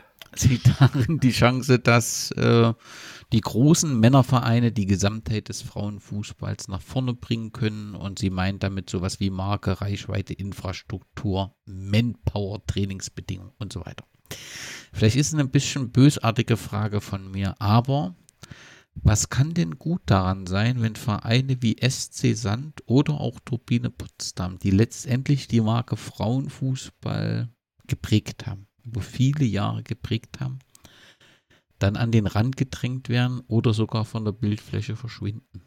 Ähm, nichts. Und ehrlich gesagt würde ich Nadine Kessler auch sehr gerne mal mit diesen Aussagen konfrontieren. Hm ich habe auch noch ihre Aussagen im Kopf, die sie getätigt hat vor der Auslosung zu der neuen reformierten Champions League, wo sie dann auch so sagte, endlich können auch hinsichtlich des ähm, Vertrages mit, mit, mit The Zone und so weiter, endlich können junge Mädchen ihre Idole überall sehen und sie können Idole finden. Boah, ähm, ähm, dann habe ich mir gedacht, so, ja, aber 21 Uhr abends, weiß ich nicht. Ist jetzt nicht so doll. 21 Uhr abends Anstoß. Also ist für mich als Fotograf ja schon scheiße, muss man ehrlich gesagt auch so sagen. Ähm, ich irgendwie nach Mitternacht äh, zu Hause bin, selbst wenn hier in München gespielt wird. Mm. Und, und dass, dass, dass durch die Champions League auch Vorbilder eben generiert werden würden. Also diese ganzen Aussagen von Nadine Kessler, von der ich mir sicher bin, dass sie die aus vollster Überzeugung und nicht, nicht böse gemeint hat, dass sie ihr die vielleicht halt auch in ein paar Jahren um die Ohren fliegen, weil wir im Endeffekt ja, ähm, weil wir im Endeffekt auf eine, auf eine, auf eine Wand äh, zulaufen, dass die, die, die, die Champions League ein Abbild der Herren wird und dass sich das dann eben letztendlich nur noch auf eine, auf eine Spitze konzentrieren wird. Und, und das ist, und, und diese Spitze ist eben nicht gesund, weil diese Spitze haben wir jetzt bei den Herren schon. Wie langweilig wird die Frauenfußball, äh, wie langweilig wird die Frauen Champions League in zwei, drei Jahren sein? Wir hatten jetzt die erste Saison mit der neuen Gruppenphase und wir waren alle begeistert und wir waren begeistert von den Spielen, wir waren begeistert von den teilweise doch ähm, überraschend sehr vollen Stadien. Ähm, wir waren begeistert, dass wir die Spiele alle sehen können, dank der Zone. Ähm, keine Frage. Nur wenn wir in den nächsten fünf Jahren die gleichen vier Mannschaften im Halbfinale, im Viertelfinale sehen, die nächsten zehn Jahre, wie wir es von den Herren kennen, interessiert uns das dann noch? Das ist halt die Frage. Ja, die Champions League nehmen wir sofort auf. Ich will trotzdem nochmal zurück dich in die Bundesliga führen und dort ist ja, also sie sagt auch. Entschuldigung. Nee, alles völlig in Ordnung. da kommt man zwangsläufig hin, weil sie sagt auch, also ein bemerkenswertes Interview im Standard, ich werde das natürlich verlinken. Sie sagt auch, der Frauenfußball ist aktuell eine äh, ganz andere Nummer als noch vor vier äh, beziehungsweise fünf Jahren. Das mag im, im, im Blick der Champions League-Spiele, die du ja auch angesprochen hast, mit den besonderen Zuschauerzahlen, wo Rekorde gefallen sind, tatsächlich äh, stimmen, aber hat mit dem tagtäglichen Frauenfußball in der Liga nichts zu tun. Und da schauen wir uns einfach mal die Zuschauerzahlen an der aktuellen Saison. Die kann man ja jetzt äh, 2021, 2022 dann auch wieder heranziehen.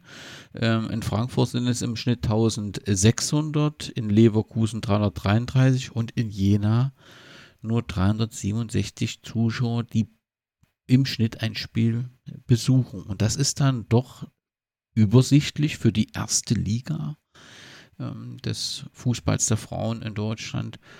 Woran liegt es, dass in diesem Bereich sich nicht wirklich etwas bewegt? Oder ist es jetzt nicht ganz fair, die anzugucken durch Corona? Wie siehst du das? Schwierig. Also ja, ich glaube, dass man, dass das mit Corona ein bisschen blöd gelaufen ist, natürlich, klar. Ähm, allerdings waren die Zuschauerzahlen schon auch vor Corona äh, stetig am Sinken. Mm, das könnte sich jetzt, glaube ich, tatsächlich ändern. Mm, durch die Aufmerksamkeit, die der Frauenfußball jetzt neuerdings bekommt. Und es ist so, also ich erinnere mich an, es ist schon ein bisschen länger her, ich erinnere mich an einen Tweet aus England, wo, ich weiß nicht, ob es volontär war beim Guardian oder wie auch immer, egal, gesagt hat, wo der Chef gesagt hat, schreibt was über Frauenfußball. Und dann hat der Volontär gesagt, ja, aber Frauenfußball interessiert niemanden. Und er sagt, genau deswegen schreiben wir darüber. Weil es niemanden interessiert. Und dann fängt es die Leute an zu interessieren. Und ich glaube, das ist ja so ziemlich genau der Punkt. Hm. Es gibt mehr und mehr Leute, die sich dem Herrenfußball abwenden. Ich bin ja auch einer davon. Also ich gehe schon seit Jahren nicht mehr zu den FC Bayern Profis, weil mir dieses ganze Bundesliga-Zeug ist mir einfach ich kann es nicht mehr ab. Also ich, ich gehe zu den Bayern-Amateuren wahnsinnig gerne, Regionalliga, dritte Liga, wenn sie mal dritte Liga spielen. Ähm, und ich gehe zu den Frauen. Aber erste Profis ist mir alles, das ist mir too much. Da habe ich keine Lust mehr drauf. Ähm, es sei denn, ich gehe jetzt mal Groundhoppen. Gut, aber wenn ich jetzt Erstliga Tschechien Groundhoppen gehe, ist das auch nochmal eine komplett andere Welt. ähm, ähm, nee, aber die Aufmerksamkeit ist generiert und, und die wird generiert werden und die wird weiter generiert werden. Und, und diese Aufmerksamkeit muss man aufgrabe, aufgreifen und, und darauf muss man darauf muss man aufbauen und darauf wird man aufbauen. Und man hat es gesehen auch das letzte Saisonspiel äh, Frankfurt, wo es um den Einzug, Einzug in die äh, Qualifikation zur Champions League ging, waren, glaube ich, ich habe das Spiel nicht gesehen, ich war halt unterwegs, waren, glaube ich, viereinhalbtausend Zuschauer im Brentano-Bad das ist eine Sache, auf, auf die man aufbauen kann. Die letzten Spiele der FC Bayern Frauen, also auch gegen Turbine am letzten Spieltag, wo es für die Bayern Frauen um nichts mehr ging, waren 2000 Zuschauer, ja, innen. Und ähm, insofern glaube ich, dass da auch schon ein bisschen der, das Spiel in der Allianz Arena nachgehalten hat. Ich glaube, dass die Spiele von Wolfsburg in der großen Arena nachhallen werden. Ja, vor allem auch das Halbfinale gegen Barcelona, wo ich selber auch vor Ort war. Dass man sieht, hey, Frauenfußball im Stadion kann ein geiles Erlebnis sein. Und ich gehe lieber dahin und gehe halt mal nicht zu den Herren. Nur es ist schwierig, wie mit allem anderen im Leben. Du bist, sag jetzt mal, du bist Fan eines Vereins. So. Und jetzt hat, nehmen wir jetzt der FC Bayern als Beispiel. Dann hast du FC Bayern Basketball, du hast FC Bayern Handball, du hast FC Bayern erste Profis, du hast die Amateure in der Regionalliga, du hast die FC Bayern Frauen in der ersten Frauen-Bundesliga mit Champions League, mit DFB-Pokal. Du musst dich für irgendwas entscheiden. Und wenn an einem Wochenende oder wenn in einem Monat, ja, mehrmals Basketball ist, mehrmals die erste, mehrmals die Amas und mehrmals die Frauen spielen und du vielleicht mit deiner Familie hingehen möchtest und du gehst in die Allianz Arena und zahlst für ein Ticket 50 Euro pro Nase plus Essen und Getränke, ja, dann überlegst du dir, ob ich dann vielleicht den nächsten Tag in den Campus gehe, weil halt das Geld dann auch nicht mehr da ist. Das muss man, glaube ich, schon fairerweise auch sehen. In England, so höre ich, nehme ich es wahr, ist es teilweise so, dass England ja sowieso nochmal fußballerisch den ganzen so eine Nummer ist, ähm, was die Verrücktheit betrifft. Aber dass viele sagen, ähm, ich, ich, ich kann und will mir die Premier League nicht mehr leisten, der Herren, also gehe ich zu den Frauen. Und es ist um vieles angenehmer. Und ähm, deswegen gehe ich dann auch gerne hin mit meiner Familie, weil dann zahle ich halt, keine Ahnung, 10 Pfund fürs Ticket und so weiter. Und ich zahle keine 30, 40, 50, 70, 80 Pfund für ein Ticket. Weil Fußball ist Fußball. Also es gibt, glaube ich, sehr, sehr viele Gründe, dafür, warum was wie so ist, wenn wir Deutschland mit anderen Ländern vergleichen und warum was bei uns in Deutschland so ist.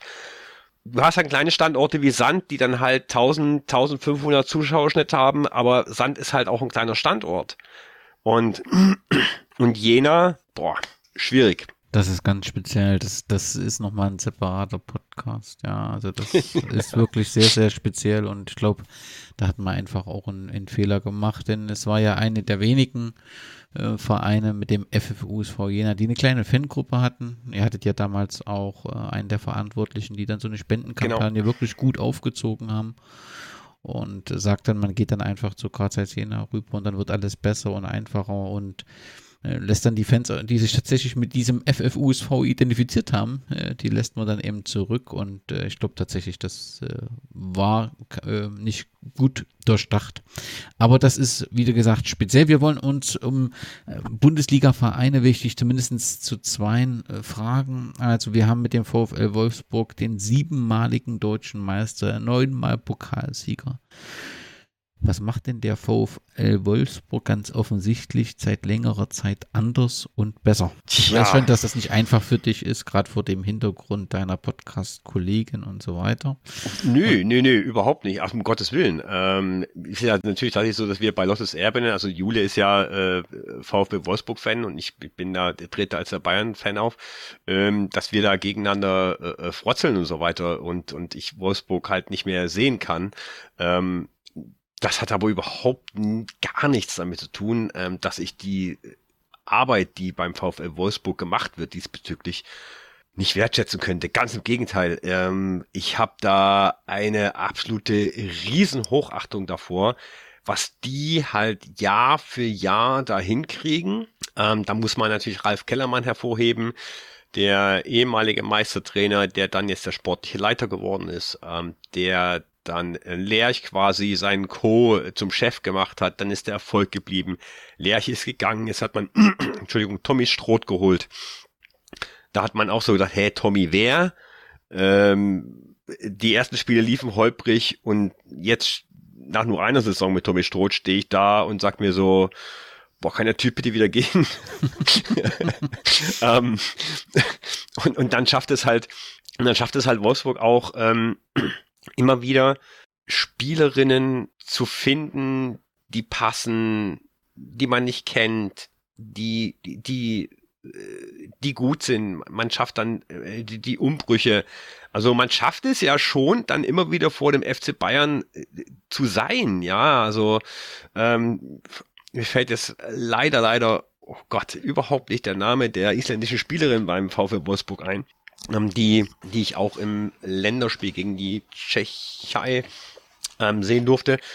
Die, und, und natürlich auch ganz besonders, klar, im, im Rückspiel gegen, gegen Barcelona, die, die, die da ein, ein wahnsinniges Spiel gemacht hat, die irgendwie 21, 22 ist, die halt vorher keine Sau kannte. Und so hat das Wolfsburg halt schon immer gemacht. Natürlich holen sie auch angestammte Kräfte aus äh, der Frauen-Bundesliga. Da muss man dann, also wenn man dann sagt, der FC Bayern macht aber die Bundesliga kaputt, muss man bei den Frauen halt sagen, nee, der VW Wolfsburg macht die Bundesliga kaputt und natürlich der FC Bayern, fairerweise, wenn man von den anderen Teams die besten äh, äh Spielerinnen dann zu sich holt. Ähm, aber da hat meines Erachtens nach der, der, der, der FC, habe ich so zumindest das Gefühl, der FC Bayern immer noch so ein bisschen, ist ein bisschen in der Hinterhand gegenüber VfL Wolfsburg, was äh, das Verpflichten von Spielerinnen betrifft, weil wenn ich dann sehe, was für Spielerinnen zum VfL Wolfsburg gehen, und denke mir, wieso ist sie jetzt nicht bei Bayern? Oder wieso geht jetzt von Bayern zu Wolfsburg? Und ähm, und dann Merle Froms, ja, die aktuelle Nummer eins ähm, der, der Nationalmannschaft, äh, ist jetzt ja, wechselt ja jetzt im Sommer von äh, der Eintracht äh, zu Wolfsburg. Jetzt hat sie zwar eine Wolfsburger Vergangenheit, okay. Sie kommt von da, okay. Aber warum schaffe ich es nicht als FC Bayern? Das ist ja mein Anspruch ist als FC Bayern. Ich bin ein großer Fan von Torhüter und Torhüterinnen. Ja, also es gibt bei mir hauptsächlich ähm, zwei männliche Idole. Das ist einmal René Müller von Lok und ähm, Oliver Kahn. Ähm, wo ich dann sage so, eine Merle Froms muss ich zu Bayern holen. Die muss ich zu, ich muss den Anspruch haben, immer die beste deutsche Torhüterin zu haben. Das für mich Laura Bankert nicht ist, sondern Merle Froms. Und die muss ich dann holen. Und die kriege ich nicht. Ja. Und wie gesagt, dann gehen andere Spieler, Marina Hegering, die jetzt zu Wolfsburg geht, die ein Angebot von Wolfsburg gekriegt hat, das offensichtlich laut Aussagen von Hegering Bayern ihr nicht machen konnte oder nicht machen wollte. Das sind so Sachen, da sage ich, das macht Wolfsburg überragend. Ähm, auch, dass sie dann eine Jule Brandt äh, aus Hoffenheim holen und so weiter. Ähm, und für Jule Brandt wäre es vermutlich auch ein einfaches gewesen, von Hoffen, also von Hoffenheim nach München ist es halt kürzer als von Hoffenheim nach Wolfsburg. Ähm, ja, also äh, gut, man muss natürlich auch immer den, den Kader sehen, ne? Ist auch klar. Also ich meine, FC Bayern hat so viele Offensivspielerinnen, da muss ich nicht noch eine, eine, eine 15. haben, die ich auf die Bank setze, ist auch klar. Ne? Und wir haben ja die Vertragssituation bei dem Frauenfußball ist auch nochmal eine andere als im Herrenfußball wenn ich beim Herrenfußball einen Spieler da sitzen habe, den ich loswerden will, dann setze ich ihn auf dem Transfermarkt und dann wird mir den schon einer abkaufen. Ähm, oder ich leihe ihn für ein halbes Jahr dahin oder dieses, jenes. Das hast du halt im Frauenfußball auch nicht. Im Frauenfußball werden in der Regel noch Verträge erfüllt.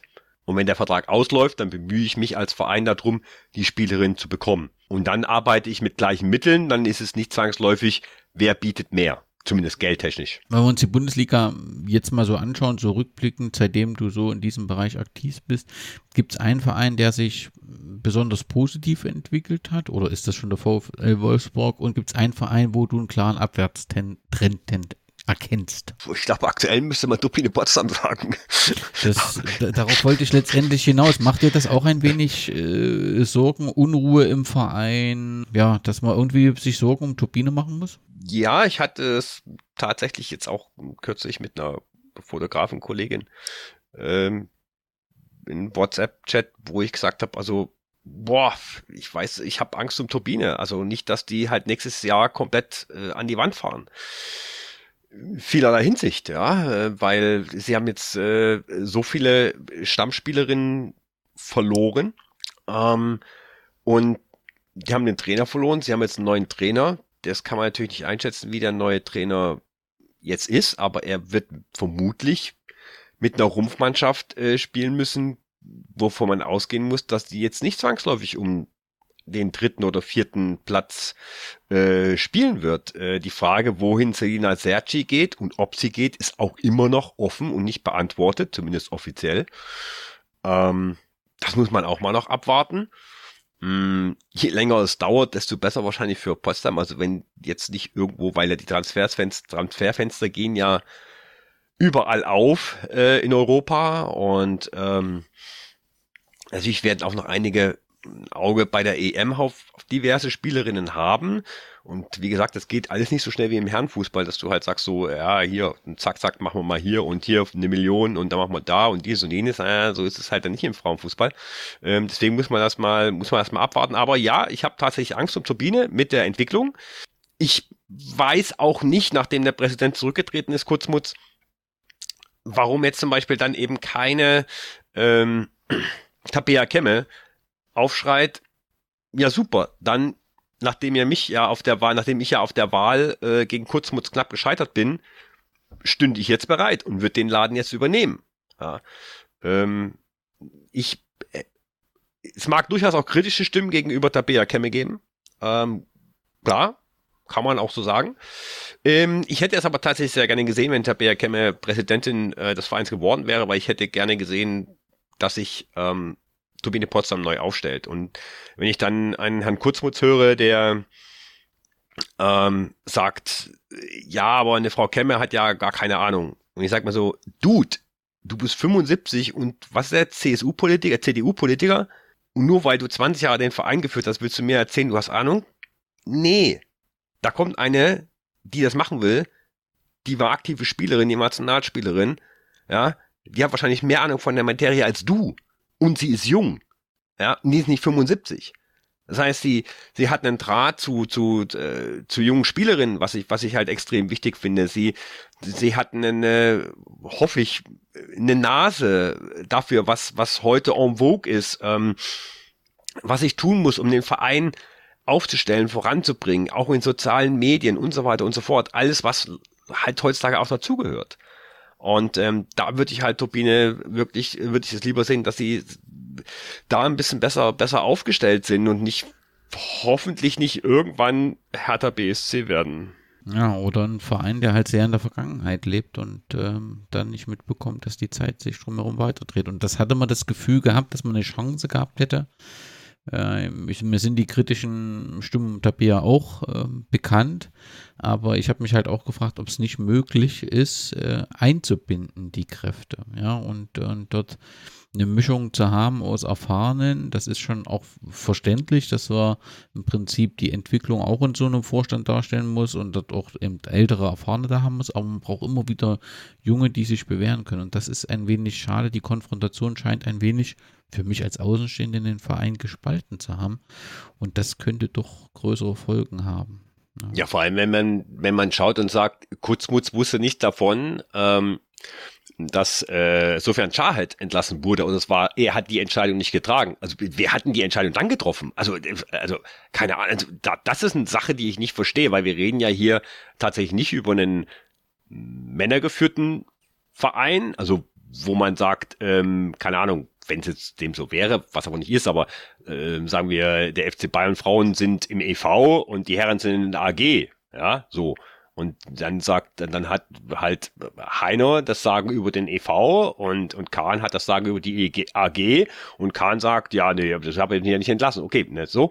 Aber in dem Fall ist es ja ein Verein. Also äh, das kann ja nicht sein, dass, dass dann irgendjemand bei, bei, bei Potsdam sagt, ähm, wir entlassen jetzt sofern Schalt und, und, und, und Kurzmutz weiß nichts davon. Also was ist denn da los? Das geht doch nicht. Ist die 12er Bundesliga zu klein? Jein. Also auf, auf Dauer wird die Liga größer werden müssen, um vermutlich mindestens zwei Vereine auf 14, wenn nicht sogar 16. Ich finde eine 14er und 16er Liga nicht schlecht. Aber, und da sind wir wieder dabei, das Problem ist, der DFB vernachlässigt die Basis, der DFB vernachlässigt das, was unterhalb der ersten Frau-Bundesliga ist. Und das würde aktuell zumindest nicht besser werden von der Qualität her. Man kann ja ein ganz einfaches Beispiel jetzt machen. Man sagt jetzt, man lässt jetzt Jena drin, man lässt Sand drin, nimmt Meppen dazu und Duisburg als Aufsteiger. Schwierig. Von der Qualität her. Aber auf lange Sicht, und das ist der Punkt, auf lange Sicht, wenn dann tatsächlich mehr und mehr äh, Männerlizenzvereine in die erste Bundesliga drängen, dann wird es wahrscheinlich nicht ausgehen, dass man dann sagt, okay, wir machen jetzt 14, 16. Wenn dann Dortmund vielleicht mal kommt. Der HSV, der es jetzt leider nicht geschafft hat, in die zweite Liga aufzusteigen. Ähm, solche Sachen, solche Geschichten. Ähm, dann äh, wird sicherlich die Zeit kommen, dass man sagt, okay, wir müssen die Liga jetzt mal auf ähm, 14 oder 16 Mannschaften aufstocken, zumal auch Pausen im Ligakalender drin sind, wo du sagst, so, was soll das? Du hast gerade Meppen und Duisburg angesprochen, das sind die Aufsteiger in die Bundesliga, beziehungsweise die beiden Erstplatzierten der zweiten Bundesliga. Und das ist ja nun fast auch schon eine Tradition im Fußball der Frauen, dass äh, bei den Auf- und Abstiegen aus der ersten in die zweite, dass im Prinzip im Jahr darauf fast wieder korrigiert sind, wird und immer dieselben äh, Teams wieder auf- und absteigen. Ist es so mit den 35.000, ist das ein Grund, warum es so schwer ist, eben aufzusteigen, weil wirklich dieser Abstand zwischen dieser zweiten Liga und dieser ersten Liga zu groß ist? Also haben wir das letztendlich schon beantwortet? Ich glaube schon. Also wenn ich mir die Verpflichtungen von, von Meppen, von Duisburg anschaue bisher, ähm, ist das was vom Papier her, wo ich sage, weiß ich nicht, ob ihr in der ersten Liga bestehen könnt. So, weil sie halt einfach nicht die Möglichkeiten haben, äh, zu sagen, hey, da sind wir auch wieder bei dem, was ich vorhin sagte, ne? laufende Verträge. Äh, ich kaufe mir eine Spielerin, wie ich sie brauche. Das geht halt nicht. Das geht nicht. Ich kann nicht einfach sagen, hey FC Bayern, ich kaufe euch jetzt eure dritte Ersatzspielerin ab für 100, 200.000. Das geht halt nicht. Du musst halt viel mit Nachwuchs arbeiten, du musst viel mit unbekannten Spielerinnen arbeiten und musst dabei dann schon wieder A, ein super Scouting-System eigentlich haben und B, musst du einen Trainer haben, dem du es zutraust. So. Und das ist, das ist halt dann schwierig. Und von unten kommt halt auch im seltenen Fall wenig anderes nach. Also wenn wir die letzten Jahre schauen, ähm, haben wir ja immer wieder die gleichen Auf- und Absteiger. Ne? So Bremen, gut, Sand war jetzt, ist jetzt nach acht Jahren irgendwie abgestiegen. Also Bremen, Jena, Duisburg, Meppen, ähm, so. Aber es gibt ja auch ein paar interessante Vereine und Teams in der zweiten Frau-Bundesliga. Nehmen wir mal den SC Andernach. Finde ich fantastisch, was die da machen in Andernach. Muss ich unbedingt in der kommenden Saison mal hin. Muss mir das da mal anschauen vor Ort. Fände ich geil in der ersten Frauen-Bundesliga, weil es wieder so ein kleiner Standort ist, so wie Sand zum Beispiel. Ja, selbst Essen ist ja letztendlich ein kleiner Standort, wenn man so möchte. Ähm, aber die werden es halt wahrscheinlich, außer wenn sie mal ein gutes Jahr haben, nie in die erste Frauen-Bundesliga aufsteigen. Und selbst wenn sie aufsteigen, steigen sie gleich wieder ab, weil die gar nicht die finanziellen Mittel haben. Ähm, und es wird ja in Zukunft noch schwieriger werden, äh, zu sagen, okay, wir holen uns jetzt hier die und die Spielerin. Dann musst du mit gestandenen Zweitligaspielerinnen und mit Spielerinnen, die vielleicht von einem Absteiger daherkommen, musst du dann schauen, äh, dass du die, die Klasse hältst. Und, und der, der absteigt, der muss dann schauen, dass er es schafft, äh, die Spielerinnen dabei zu halten. So wie Duisburg oder wie Meppen. So, jetzt geht bei Meppen noch der Trainer, das kommt auch noch dazu. Dann muss ich Meppen einen neuen Trainer suchen. Und wir haben in, in der zweiten Frauenbundesliga die Sache mit den vielen Zweitvertretungen. Von den 14 Teams sind in der kommenden Saison sechs Zweitvertretungen, Potsdam, Köln, München, Wolfsburg, Hoffenheim und Frankfurt. Das gibt's abgesehen von Deutschland wohl nur in Spanien. Dort sind es, glaube ich, fünf von 32 Teams. Die haben eine zweigleisige zweite Liga. Aber damit wird ja die zweite Liga deutlich weniger interessant. Ist das aus deiner Sicht problematisch oder sagt man, nö, wie, wie sagt man so schön, das ist der Marktentwicklung geschuldet, weil es ist natürlich verständlich, dass die Lizenzvereine die zweite Mannschaft so nah wie möglich bei sich haben wollen. Das gibt es im Männerbereich ja auch noch in Österreich. Dort ist aber die Zahl wenigstens beschränkt der Zweitvertretung. Hier drängt sich das Gefühl aus, äh, dass man in Deutschland alles für den Erfolg in der Spitze opfert und dabei die Struktur und der Fläche völlig vergisst. Hm, da würde ich dir recht geben. Das sehe ich gefühlt genauso. Ähm, ich bin überhaupt kein Freund davon, Außer natürlich, wenn es um die FC Bayern Frauen 2 geht, weil ich dann, wenn ich mal die Zeit habe, nach Aschheim fahren kann und mir da Zweitliga-Fußball anschauen kann. Ja, also was hat den Vorteil mit mir bringt, dass ich natürlich auch im Zuge von Lottes Erbinnen und aus Eigeninteresse heraus, heraus dann mal sagen kann, ey, jetzt fahre ich nach Aschheim raus die Stunde und dann schaue ich mir da mal, dann schaue ich mir da mal Nürnberg an oder ich schaue mir Ingolstadt an oder ich schaue mir Andernach an oder die Zweitvertretung von Hoffenheim oder Wolfsburg, um mal zu sehen, was da für Spielerinnen so sind sind. Ähm, das ist schon geil. Ähm, für mich rein so persönlich. Ne? So, ich, ich finde ja auch Bayern Amateure in der dritten Liga geil, aber grundsätzlich finde ich Zweitvertretung in der dritten Liga bei den Herren scheiße. Äh, wie gesagt, das ist egoistisch gesehen. Ähm, objektiv betrachtet äh, finde ich es nicht gut. Ähm, ich finde, dass der DFB da in Zukunft den Schritt machen muss, hin zu sagen, keine Zweitvertretung mehr in der zweiten Liga, bitte nur noch dritte, ähm, weil du damit die Möglichkeit schaffst, dass andere Vereine und auch kleinere Vereine zumindest die Möglichkeit haben, was das Level betrifft, schon mal in Richtung zweite Liga, erste Liga zu kommen. Und du das Problem hast, wenn, also nehmen wir mal an, von den sieben ähm, Zweitvertretungen nächstes Jahr, die belegen die ersten sieben Plätze und dann steigt der achte auf. Was, was, was willst du denn da erwarten? Das ist doch Quatsch. Das muss man fairerweise dazu sagen, als Einschränkung, die Zweitvertretungen bei den Frauen sind U20 Mannschaften. Ja? Ähm, das heißt, es sind alles junge Spielerinnen, du darfst bis drei Spielerinnen einsetzen, die ähm, über 20 sind. Ähm, aber ansonsten ist ist es U20. So, das ist von der Regelung, die hat man auch kürzlich vor ein paar Jahren auch erst geändert, ist es okay. Ähm, nichtsdestotrotz fände ich es aber super, alleine schon vor, rein vom Interesse her, wenn in einer zweiten Frauen-Bundesliga dann eben Andernach, Gütersloh, Nürnberg, Ingolstadt, ähm, vielleicht noch ein Leipziger Verein, ein anderer, ähm, vielleicht mal ein Verein aus dem Osten, ähm, sofern die es wollen, muss man auch immer sagen. Es gibt ja auch einige, die sagen, okay, sie verzichten auf den Aufstieg. Ähm, aber dass da einfach die zweite Liga interessanter wird für kleinere Standorte, weil ich glaube, dass man auch in kleineren Standorten ein größeres Interesse für den Frauenfußball einfacher generieren kann. Du hast ja mit Weida ein relativ gutes Beispiel kürzlich bei dir in deinem Podcast gehabt, ja. Und ähm, wir hatten ja auch erst vor zwei Tagen das Thema Frauenfußball im Osten. Warum geht da nichts? Ja, außer nehme ich mal wieder jetzt weiter äh, als positives Beispiel daher, was natürlich jetzt ein Blödsinn ist, aber wenn, wenn wir sagen uns, okay, wo, wo, wo ist der Frauenfußball im Osten, abgesehen von Turbine Potsdam? So, und dann habe ich, dann habe ich gesagt, naja, das Problem ist einfach, so wie die ganzen großen äh, Herren-Ostvereine, wie wir sie kennen, so wie die alle strugglen, verwundert das nicht, dass die im Frauenfußball nichts machen. So, und das beste Beispiel dafür ist Union Berlin. Union Berlin hat jahrelang seinen Frauenfußball komplett vernachlässigt. Da gab es auch vor zwei, drei Jahren die Diskussion, dass Union gesagt hat, wir zahlen unseren Spielerinnen nichts. Ja, das ist für die eine Ehre, dass die für Union spielen.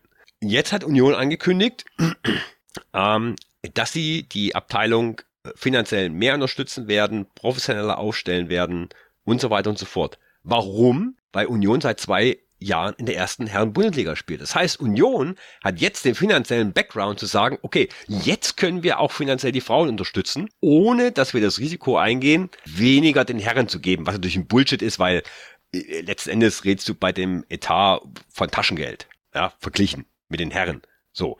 Aber letzt, aber letzten Endes, sind wir ehrlich, ist es auch so, bei EVs oder was auch immer, wo es dann darum geht, Budgetaufteilung, wenn dann auf der Jahreshauptversammlung gemoppert wird, ja, wieso müssen wir den Frauen jetzt 100.000 geben? Für 100.000 könnten wir doch den, den Spieler kaufen und damit in die zweite Liga aufsteigen oder so. So. Und ähm, das ist ein Riesenproblem im Ostfußball und ich glaube, es liegt daran, dass viele Ostvereine strugglen, ständig äh, zwischen dritter und zweiter Liga hin und her pendeln, außer sie heißen jetzt Union, die jetzt den finanziellen Background haben, auch weil sie international spielen und sagen, okay, wenn wir jetzt 100.000 Euro in unsere Frauen reinbuttern oder 500.000, ähm, dann tut uns das nicht weh und wir können das verkaufen, sag ich mal so. Jetzt lass uns nach Europa gehen zur Champions League. Es gab von 2001 bis 2009, es gab so einen Vorgänger, den Women's Cup. Ähm, da waren von den acht Siegermannschaften, kamen fünf aus Deutschland, dreimal Frankfurt, Turbine und Duisburg. Ab 2009 wurde dann die Champions League ausgespielt. Da konnte auch nochmal Turbine, Wolfsburg und Frankfurt gewinnen, doch ähm, klarer. Äh, ja, die Dominanz hat äh, Olympique Lyon mit acht Erfolgen und zehn in Finalteilnahmen. Was macht denn die Französin, die übrigens von 70 bis 2004 noch FC Lyon hießen, äh, was macht die aktuell so erfolgreich im, in Europa? Geld. So einfach, ja? Ich glaube schon, ja. Also zunächst mal bei, bei deiner Aufzählung. Es ist mir jetzt gerade so aufgefallen. Ähm, eine Sache, die man ja da auch relativ schnell vielleicht verdrängt oder vergisst, ist, ähm, wie einseitig der Frauenfußball in seiner Spitze eigentlich in den letzten 20 Jahren schon immer war. Turbine Potsdam, FFC Frankfurt, beide national dominierend, beide die internationalen Titel geholt. Dann kam Lyon. Lyon hat die ganzen internationalen Titel geholt. Wolfsburg seit zehn Jahren dominierend in Deutschland, zum achten Mal hintereinander den DFB-Pokal geholt. Warum? Weil Bayern immer zu blöd ist, die Wolfsburgerinnen im Pokal zu schlagen. Ähm, aber äh, merkst du da was, ne? So. Und wenn wir jetzt, wenn ich vorhin schon davon gesprochen habe, wie langweilig wird erst die Champions League in paar Jahren, wenn sich das auf die paar äh, Männer dominierenden Lizenzvereine zuspitzt, ja, ähm, muss man dann fairerweise sagen, okay, hm, komischerweise war es aber im Frauenfußball schon immer so. Aber das war dann vielleicht auch so, weil die Breite äh, unter diesen Teams nicht so gegeben war, wie sie jetzt schon tatsächlich auch heute so ist. Nur ist heute das finanzielle Gap noch ein bisschen größer und wird sehr vermutlich auch noch größer werden. Und äh, um zu Olympique Lyon zu kommen, äh, Aulas, der Präsident äh, von OL, ich meine, wir alle Fußballinteressierten kennen ja noch die Hochzeiten der Olympique Lyon Herren, ja, in den, was war das, Nullerjahre, ähm, wo ja OL eine riesengroße Nummer war bei den Herren und inzwischen eher so, hm, naja, so unter ferner Liefen ist. Ähm, und Aulas, der den Verein übernommen hat damals dann und hat dann die, die Frauen eingegliedert, hat halt einfach mit Geld die besten Spielerinnen eingekauft, die er, die er kriegen konnte. Das muss man einfach so sagen. Es gibt natürlich auch viel, es gibt viel Kritik an Aulas, ähm, an seiner Person. Wenn man halt, ja, warum verpflichtet ja die Spielerin, die Spielerin, ja, die ist blond. Also, hm, also es ist nicht, ich würde überhaupt bei Aulas ist auch nicht als frei von Sexismus. Ähm, aber ähm, das ist nur meine persönliche Meinung. Um Gottes Willen, das ist nicht belegt, nicht, dass mich da einer drauf festnagelt. Ähm, aber wie das mal so manchmal ist äh, in der Frauenfußballbubble, ne, man hört hier dieses, man hört hier jenes. Ähm, nicht so dretz, nichtsdestotrotz ist er in der Lage, in Europa mit die höchsten Gehälter zu zahlen. Also eine Jennifer Marojan, die bei, bei OL gespielt hat, 20, 30.000 Euro. Also davon träumst du in der Frauen-Bundesliga von. Nadine Kessler sagt in diesem besonderen Interview, dass auch in der Champions League der Anspruch auf den Titel breiter geworden ist. Die Dichte hat sich vergrößert. Stimmt es? Nun ist doch Leon Serienmeister. Was meint sie denn? Ist, die, ist der Kandidatenkreis auf den Sieg wirklich größer geworden? Ja, das ist auf jeden Fall. Also das ist auf jeden Fall ähm, natürlich unterliegt der Frauenfußball einem Wandel. Ich meine, es gab eine Zeit lang, da waren die die skandinavischen Vereine äh, gerade aus Schweden auch so äh, relativ dominierend auch im, im Frauenfußball. Die Zeiten sind vorbei. Also da kommt keiner mehr ran aus Schweden auch keinen FC Rosengard oder so. Ähm, die spielen dann halt auch nur noch eine zweite Geige in der Champions League. Ähm, zumal ja eben, wie gesagt, die ganzen Männer dominierenden Lizenzvereine äh, da reindrängen. Und das macht das natürlich schon breiter hinten dran.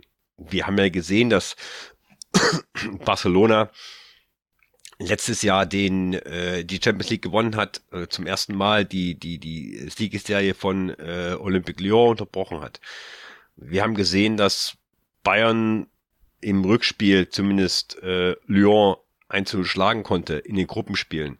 Wir haben gesehen, dass Bayern PSG im Rückspiel in Paris, oh Gott, oh, da kollabiert mein Herz gerade schon wieder, weil ich war bei dem Spiel, das, was die Mädels da abgezogen haben, die Atmosphäre in dem Stadion, da waren 22, 22 ich glaube 22.000, 25.000 mit den Ultras von PSG, was die Mädels da abgezogen haben, das war so unglaublich, das war so, ach, da will ich mein Leben wahrscheinlich davon erzählen.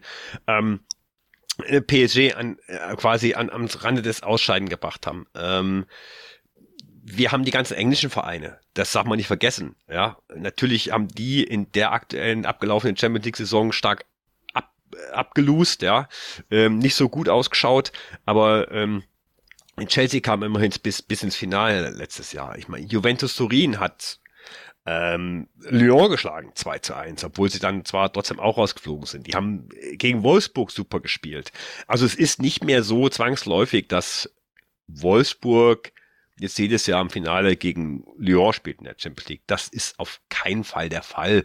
Und natürlich sind auch die Gruppenspiele in einer gewissen Art und Weise spannend. Ich meine, Toffenheim als Neuling in der abgelaufenen Champions League Saison der hätte es tatsächlich fast in, in die nächste Runde geschafft aus der Gruppenphase raus. Also die haben ja Arsenal da in einem fantastischen Spiel hergespielt, ja.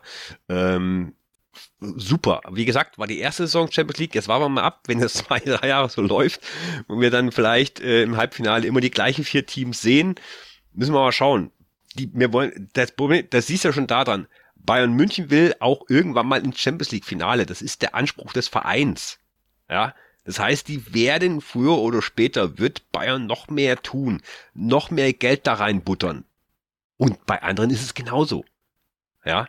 Und, und dann wird die, dann wird die Lücke eben dann zwischen den bekannten Vereinen, die wir alle kennen, mit großen Namen, Atletico, Barca, Real, Chelsea, Arsenal, Juve, Milan noch nicht so. Ähm, also die wir alle so aus dem Herrenbereich kennen, die werden dann schon irgendwann die Spitze irgendwie äh, dominieren. Sidekick, was mich wundert, ist gerade ähm, Manchester United zum Beispiel. Die haben Anfang letzter Saison, glaube ich, relativ gut investiert, ähm, guten Kater aufgestellt, äh, sind international nicht dabei. Und jetzt verlassen tatsächlich einige Spielerinnen Manchester United und die haben gerade mal das fünfthöchste Budget in der ersten Frauenliga in England. Also scheint tatsächlich so zu sein, dass nicht zwangsläufig jeder herrendominierte Lizenzverein da sagt, wir buttern da jetzt unzählig Geld rein, egal wie hoch der Verlust ist.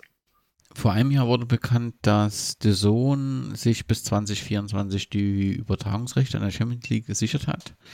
Mm, die gibt es dann die Spiele halt ähm, nicht nur auf The Zone, sondern auch im Livestream, der kostenlos ist auf YouTube, zumindest bis nächstes Jahr. Dann, wenn ich es richtig verstanden habe, überschwindet, äh, verschwindet die Live-Übertragung aus dem Free TV. Ist es nicht etwas zu früh? Weil damit setzt man ja tatsächlich die Priorität noch auf die Vermarktung und nicht mehr auf die, die Steigerung der Bekanntheit. Also was wir vor uns angesprochen haben, dass man seine Heldinnen ne, im Fernsehen oder ja, ja, ja. sehen kann. Ist es der richtige Weg, ähm, zu sagen, wir nehmen es dort raus, damit wir mehr Geld damit machen können? Boah, das weiß ich nicht. Auch da müsste man mutig den Sohn fragen, ja. Ähm, ich will nicht sagen, es, vielleicht war es ein Pakt mit dem Teufel. Ähm, aber ich glaube, vielleicht hat die UEFA da was gesehen, wo sie gesagt hat, okay, das ist eine Chance, die nehmen wir wahr, egal wie es, die vielleicht nicht egal wie die Konditionen sind, aber wir handeln an Konditionen aus, dass es für uns okay ist. Ähm, Im Übrigen, äh, liebe Leute, der Zone-Abo kündigen zum 1. August, falls ihr ja nicht 30 Euro zahlen wollt. Ähm, habe ich nämlich jetzt äh, auch erstmal nachschauen müssen, wann ich meins kündigen muss, wo wir nämlich, nämlich genau bei dem Thema sind. Ähm, dass sich das Thema für mich früher oder später dann irgendwann erledigt haben wird. Und das hat nichts damit zu tun, dass ich nicht bereit wäre, hm, das Geld zu zahlen, weil es mir die Frauen nicht wert sind, das ist Quatsch. Oder weil es mir die Übertragung nicht wert ist. Ähm, nur für mich ist es so, dass ich tatsächlich das Zone fast gar nicht nutze. Also ich nutze es mal, wenn ich tatsächlich irgendwie gerade Zeit habe und merke, oh, die bringen ja da gerade ein Spiel aus der ersten Frauenliga in England oder aus Spanien oder Italien, das gucke ich mir jetzt mal an. Oder ähm, kommt ja jetzt auch dann die äh, Frauen-EM, da hat sich ja auch äh, der Zone überraschend äh, kurzfristig die Rechte noch gesichert. Ähm, dann ähm, NFL, American Football im Herbst, ja, je nachdem, wie ich drauf bin, vielleicht mal. So, und ansonsten habe ich aber noch ein Magenta Sport-Abo am Bein, damit ich die Frauen-Bundesliga schauen kann. Und ähm, da wir in einem Zeitalter der Abos leben, muss ich halt einfach schauen, wie viel Abos habe ich denn am Bein? Und dann muss ich überlegen, okay, welches Abo brauche ich und welches brauche ich nicht. Und da muss ich halt leider sagen, sorry, The Zone, aber aus meiner Warte, da ich ja nicht so viel Herrenfußball schaue, muss ich das Abo kündigen. Für die Leute, die The Zone regelmäßig nutzen, so wie wir früher Sky regelmäßig genutzt haben, also ich jetzt nicht, aber wir im Sinne von andere, ähm, und dafür 30 Euro im Monat gezahlt haben, ist das, glaube ich, absolut okay. Kein Ding. Und die werden sich sehr wahrscheinlich auch anschauen. Ob jetzt jemand, und das ist der Punkt, nur wegen der Frauen Champions League sich ein so ein Abo kauft für 30 Euro im Monat, das war ich zu bezweifeln. Du hast schon angesprochen, der Großteil des, des Geldes der Champions League geht an die Vereine, die halt im Wettbewerb beteiligt sind. Also hier hat, erhält der, der am weitesten kommt, das meiste Geld. Und das sind ja nunmehr fast ausschließlich nur noch Vereine, die durch den Anschluss an eine Männerabteilung ähm, ja, bessere Voraussetzungen letztendlich auch schon für den Erfolg haben. Das heißt, auch hier droht eine Schere, die immer weiter auseinander geht, genau wie im Männerfußball. Das heißt, wie du es auch vor uns gesagt hast, der Frauenfußball in dem Fall kopiert den Männerfußball und eigentlich sein größtes Problem. Äh, nämlich die Verteilung des, des Geldes und im Prinzip die, ja, die Isolierung der Spitze. Warum ist es nicht gelungen oder warum gelingt es nicht, hier ein anderes Modell der Verteilung, was so wichtig wäre, ähm, gerade in der Bundesliga oder drunter, warum gelingt es nicht, hier ein anderes Modell ähm, äh, zu etablieren? Weil dieselben Leute, die die Struktur Männerfußball geschaffen haben, auch hier jetzt die Entscheider sind? Würde ich tatsächlich so sagen. Ähm, es ist eine fairerweise, muss man sagen, ähm, es ist natürlich so, dass von dem Geld, das äh, durch die Champions League eingenommen wird, das dann auf die anderen Vertreter der ersten Liga verteilt wird. So. Jetzt, wobei sich grundsätzlich die Frage bleibt, wie viel 100 Euro bleiben dann bei, sagen wir jetzt mal, Jena hängen. So. Ähm, wenn, also wir, wir reden davon, wir reden über einen Betrag von, ich glaube, pro, pro Team 400.000 Euro. Für, nur für die Teilnahme in der Champions League. So.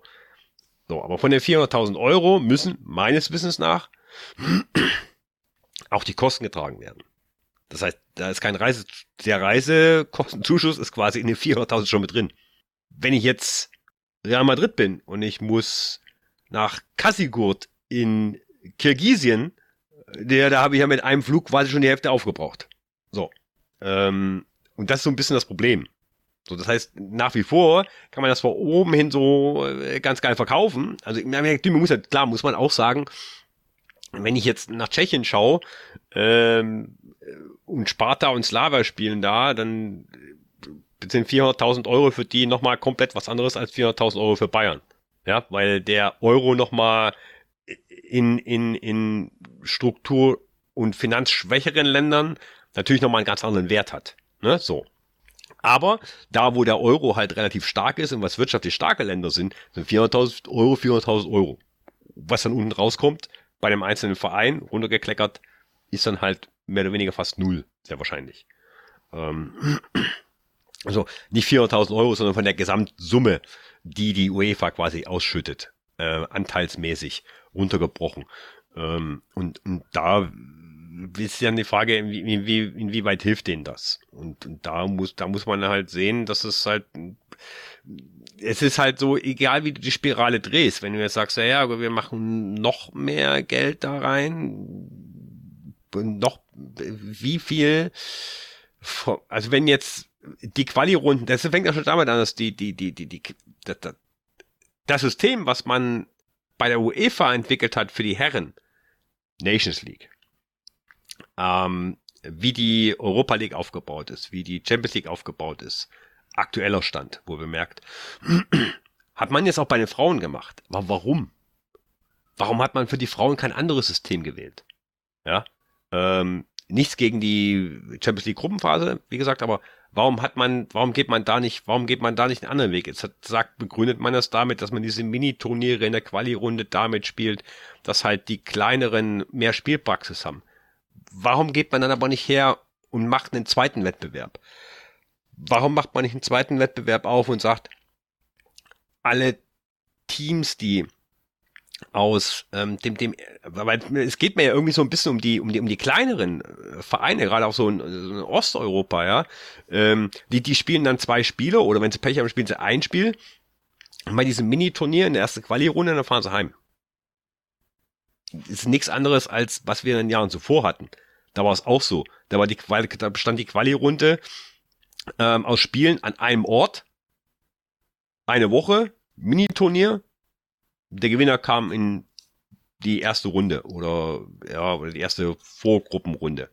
Es ist jetzt im Endeffekt auch nichts anderes. Und ich denke mir dann so, ja, toll, aber so wirklich internationale Erfahrungen sammeln die kleineren Vereine, Mannschaften, Teams dann im Endeffekt auch nicht. Ja. Also dann, dann sollen es doch, wenn sie schon, wenn sie es schon nicht machen wollen, was zugegebenermaßen wahrscheinlich auch nicht viel Sinn machen würde, wenn man jetzt sagen würde, man jetzt bei den Frauen einen Der Pokalsieger ein, ähm, weil die Pokalsieger bei den Frauen die gleichen Namen tragen wie in der Champions League. Ähm, aber warum macht man dann eben nicht eine, eine Art Europa League oder sagt dann halt, naja, die, die da halt rausfallen, fallen äh, fallen in die Europa League. Nicht, nicht, weil sie finanziell besser gebettet werden sollen, darum geht's mir da gar nicht mehr, sondern weil ich mir einfach nur denke, okay, aber vielleicht kriegen die Mannschaften, Teams, Spielerinnen dadurch einfach mehr Spielpraxis. Ich habe manchmal das Gefühl auch, dass sich manche Vereine ähm, extra Spielerinnen holen, verpflichten in der Hoffnung, ähm, dass sie in die Gruppenphase kommen. Und dann fliegen sie raus. Und dann habe ich die Spielerin quasi umsonst geholt. Und dann lass uns noch zum Abschluss die Europameisterschaft besprechen. Nadine Kessler hat gesagt, es steht eine Euro an, bei der man wirklich nicht sagen kann, wer gewinnt. Siehst du es auch so, dass wir vor einem spannenden Turnier stehen äh, mit, mit vielen Favoriten? So viel Nadine Kessler heute. Woi. Ähm, äh, nee, da muss ich Cassie tatsächlich auch mal recht geben. Ich glaube, der Sieger ist offen. Dann lass uns mal gucken, ob wir den Kreis etwas eingrenzen äh, können. Gruppe A. England, Nordirland, Norwegen und Österreich. Ähm, wir haben die Engländer schon mehrfach oder die Engländerinnen mehrfach angesprochen mit der Liga, was einfach die beste Liga Europas ist. Ähm, letzten EM scheiterte mal im Halbfinale. Einen großen Titel gab es bisher nicht. Warum klappt es diesmal? Ja, zunächst einmal muss ich leider einhaken und muss sagen, ich weiß gar nicht, ob die englische Liga die beste Liga in Europa ist. Ich, ich glaube, das ist halt auch so ein Marketing-Ding. Ich glaube, das ist einfach so ein Ding, die, die, es, es gibt viele Sachen, die in England richtig gemacht werden. Es gibt, äh, die DFA macht eine fantastische Arbeit, was den Frauenfußball betrifft. Kein Zweifel. Aber ist es wirklich die beste Liga? Ist sie vielleicht nicht genauso gut wie die Frauen-Bundesliga? Die abgelaufene Champions League-Saison hat es ja auch gezeigt, dass wir mit Hoffenheim, Bayern, Wolfsburg im Endeffekt besser waren als äh, Chelsea, Arsenal und oh, wer war es noch? Chelsea, Arsenal und Man City schied in der Quali aus. So. Also, das würde ich so gar nicht mal so sehen. Es ist, im Endeffekt ist es mit der, dass, dass die englische Herren Premier League die beste Liga der Welt ist. Ist es vielleicht die attraktivste, aber ist es die beste? Also, äh, attraktiv im Sinn von Entertainment. Und ich glaube, dass äh, das gleiche gilt halt auch für die für die Frauenliga, ja, dass die halt vom Stil her, vom Entertainment attraktiv ist, genauso wie die amerikanische, die NWSL äh, ist entertaining pur. Ähm, nur die schreckt mich total mit diesem Sklavensystem ab, was sie da haben, was die Spielerin betrifft, in diesem Draft-System und Spielerrechten und hin und her und aller Monate wechselt ein Spielerrecht und die Spielerin muss dann dahin, muss dahin und bla bla bla. Das hält mich so ein bisschen tatsächlich von der Liga ab, ehrlich gesagt. Ist aber durchaus vom Unterhaltungsfaktor ganz groß. Ich glaube, vom Sportlichen her ist, ich sage das immer wieder, ich sage es auch immer wieder bei Lottes Erbenen. Wir müssen die Frauen-Bundesliga nicht so unter dem Scheffel stellen. Völlig korrekt, ne? ja. So, und, und, und äh, wie wir, was wir auch an Talenten in Deutschland haben, ist, ist Wahnsinn. Also die jedes Wochenende, jedes Jahr in Deutschland zu sehen, ist, ist, ist irre. Da kann man so viel für sich selber auch entdecken und mir macht das unheimlich Spaß. Deswegen Leute, geht's Frauen-Bundesliga schauen. So, jetzt kommen wir zu England. Entschuldigung. jetzt, jetzt kommen wir zu England. Ähm, warum klappt's für England? Ich könnte auch sagen, warum klappt's für England nicht? Heimdruck. Dennoch ist England ein Favorit für mich. Ähm, weil sie haben ein gutes Team, sie haben super Spielerinnen. Ich habe sie gegen Belgien im Testspiel, also Testspiel oder Quali-Spiel äh, jetzt letzte Woche äh, auch gesehen. Also ähm, mit dem Publikum auch im Rücken, wenn sie das positiv aufnehmen, ähm, vollen Stadien. Also äh, mir tut's unheimlich leid für die Österreicherinnen. Im Old Trafford gegen England zum Eröffnungsspiel. Ich glaube, das ist das Beschisseste, was du erwischen kannst. Es sei denn, du gewinnst das, dann hast du eventuell einen Lauf für eine historische EM. Ich würde es den Österreicherinnen gönnen. Aber du hast enorme Zweifel, ob das so wird. Mhm. Ja. Justin Kraft hat geschrieben, dass er glaubt, dass Norwegen bei allem berechtigten Lob eine Negativüberraschung wird und spätestens im Viertelfinale ausscheiden wird, vielleicht sogar schon in der Gruppenphase. Teilst du das? Äh, in der Gruppenphase ausscheiden?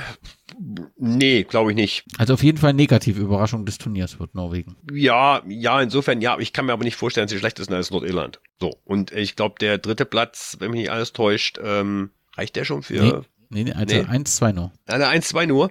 Ja, okay, dann werden sie wahrscheinlich dann, dann glaube ich, ähm, kommt, kommt Dänemark, äh, auch so, ich habe ja das, ich war ja beim Algarve Cup im Februar, ähm, da war ja Dänemark, äh, Norwegen und Schweden und Italien, das heißt, ich habe ja dort tatsächlich, und Portugal, ich habe ja tatsächlich einige der äh, Vertreter äh, bei der EM sehen dürfen, leider, bis auf Dänemark, für die hätte ich tatsächlich fotografieren dürfen, ähm, im Auftrag, ähm, die mussten aber dann äh, Corona-bedingt äh, den Algarve Cup verlassen, sodass ich kein Spiel von Dänemark gesehen habe und kann es da schwer einschätzen. Norwegen habe ich, meine ich, äh, gesehen, aber ja. England, Nordirland, Norwegen, Österreich. Welche zwei kommen weiter? England, Norwegen. okay, die Gruppe B. Deutschland, Dänemark, Spanien und Finnland. Das deutsche Aufgebot wurde jetzt auf 23 Spielern, glaube ich, ähm, ja. reduziert.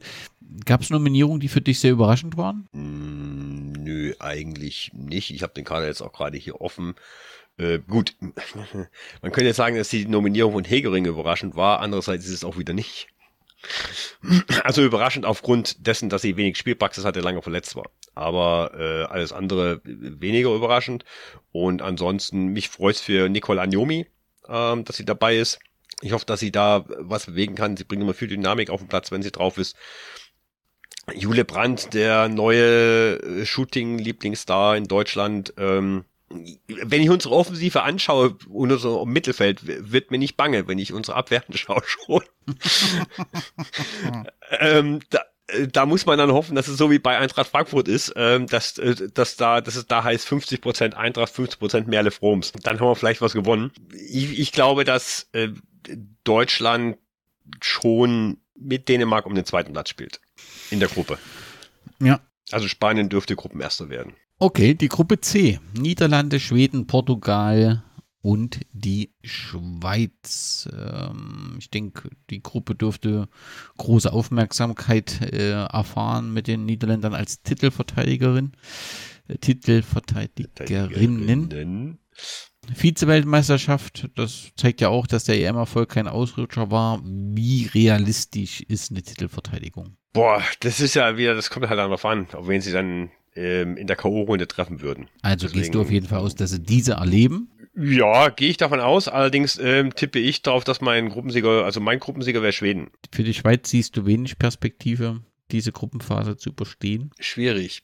Jung, talentiert, gut, gute Mischung, auch viele erfahrene Spielerinnen drin. Ich glaube aber, dass sie am Ende knapp Dritter werden. Weil Schweden Schweden, ich, ich habe, wie gesagt, ich, habe Schweden zweimal gesehen im beim Algarve Cup und Schweden ist so brutal. Also die, die, die können 45 Minuten No-Show. 45 Minuten No-Show. Und dann eine Halbzeit drehen die auf und durch. Also das ist so krass bei denen. Die spielen echt eine Halbzeit lang scheiß Fußball und eine zweite Halbzeit, dann reichen denen fünf bis Minuten und die sind durch. Sind sehr effektiv. Dann haben wir die letzte Gruppe, die Gruppe D. Belgien, Island, Frankreich und Italien. Dürfte vom Papier her einfach sein. Frankreich gewinnt die Gruppe, Italien den zweiten Platz. Wird so einfach? Ja, ja. Also äh, da kann ich vielleicht auch noch was sagen zu Italien, die ich auch beim Agave Cup gesehen habe. Ähm, hat mir sehr gut gefallen. Unheimlich diszipliniert. Fast so ein bisschen, wie man von Italien halt so auch bei den Herren kennt diszipliniert, talentiert, gut. Die müssen es halt nur 90 Minuten auf den Platz bringen und nicht nur eine Halbzeit. Und wenn sie das schaffen, dann wäre Italien, könnte es Italien weit schaffen. Dann schauen wir mal, wie die EM verläuft. Sie wird auf jeden Fall im öffentlich-rechtlichen übertragen und ich glaube, wenn nicht im, im linearen TV, gibt es auf jeden Fall den entsprechenden Livestream, sodass wir das gut mitverfolgen und The Zone. The Zone. Dich wird man das ein oder andere Mal am Rande entdecken können. Du wirst vor Ort sein und man kann ja deinem Twitter-Profil äh, folgen, das ich natürlich gerne nochmal verlinke, wo man dann aktuelle Informationen. Genau. Ich, ich, schließe auch nicht aus, dass ich eventuell im äh, Rasenfunk auftauche während der EM. Denkst du, dass ihr, ihr hattet ja, glaube ich, bei der letzten EM, WM so regelmäßig. Äh, WM. Das, ja. Das wird diesmal wohl nix, oder? Das wird diesmal wohl tatsächlich nichts, äh, weil natürlich ähm, Jule in der Zwischenzeit familiären Nachwuchs bekommen hat und äh, das Ganze für sie schon eine Herkulesaufgabe ist. Ich weiß, dass es Jule unter den Nägeln brennt und dass sie es wahnsinnig gerne machen würde, ähm, aber ich sag nicht nein, aber ich sag auch nicht ja. Also, ihr habt ja dann Lottes Erben abonniert, dann seht ihr ja, ob eine aktuelle Folge kommt und da den Rasenfunk so und so in eurem Podcatcher habt. Es kommt aber auf jeden Fall noch eine EM-Folge von uns von Lottes Erbin. Das kann ich zumindest schon mal sagen. Fantastisch. Auch die. Mit, Öster mit österreichischer Beteiligung. Jetzt bin ich natürlich sehr interessiert. Aber du wirst es nicht verraten und das ist auch äh, umso mehr, umso größer ist die Vorfreude. Ich bin sehr ähm, gespannt. Lass uns, letzte Frage. In zehn Jahren lade ich dich wieder in diesen Podcast ein. Wie ist dann die Situation des Frauenfußballs in Deutschland? Realistisch oder wie ich es mir wünschen würde? Im idealen Fall ist bei. Nee, realistisch. Was, was, was erwartest du? Wie, wie wird der Frauenfußball oder Fußball der Frauen in zehn Jahren, welche Situation wird sich dort ergeben?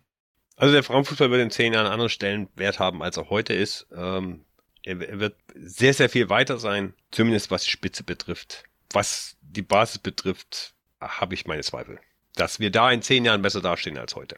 Und da gilt sich dringend Gedanken zu machen, sowohl in Vereinen als auch vor, äh, Verbänden, bei allen positiven Entwicklungen, die du ja auch dankenswerterweise angesprochen hast, auch darauf hingewiesen hast, was wir für eine fantastische Bundesliga für mit fantastischen Spielerinnen und Spielern äh, und Spielen haben muss man sich Sorge um den Frauenfußball, den Mädchenfußball in der Fläche machen. Der bricht so nach und nach weg.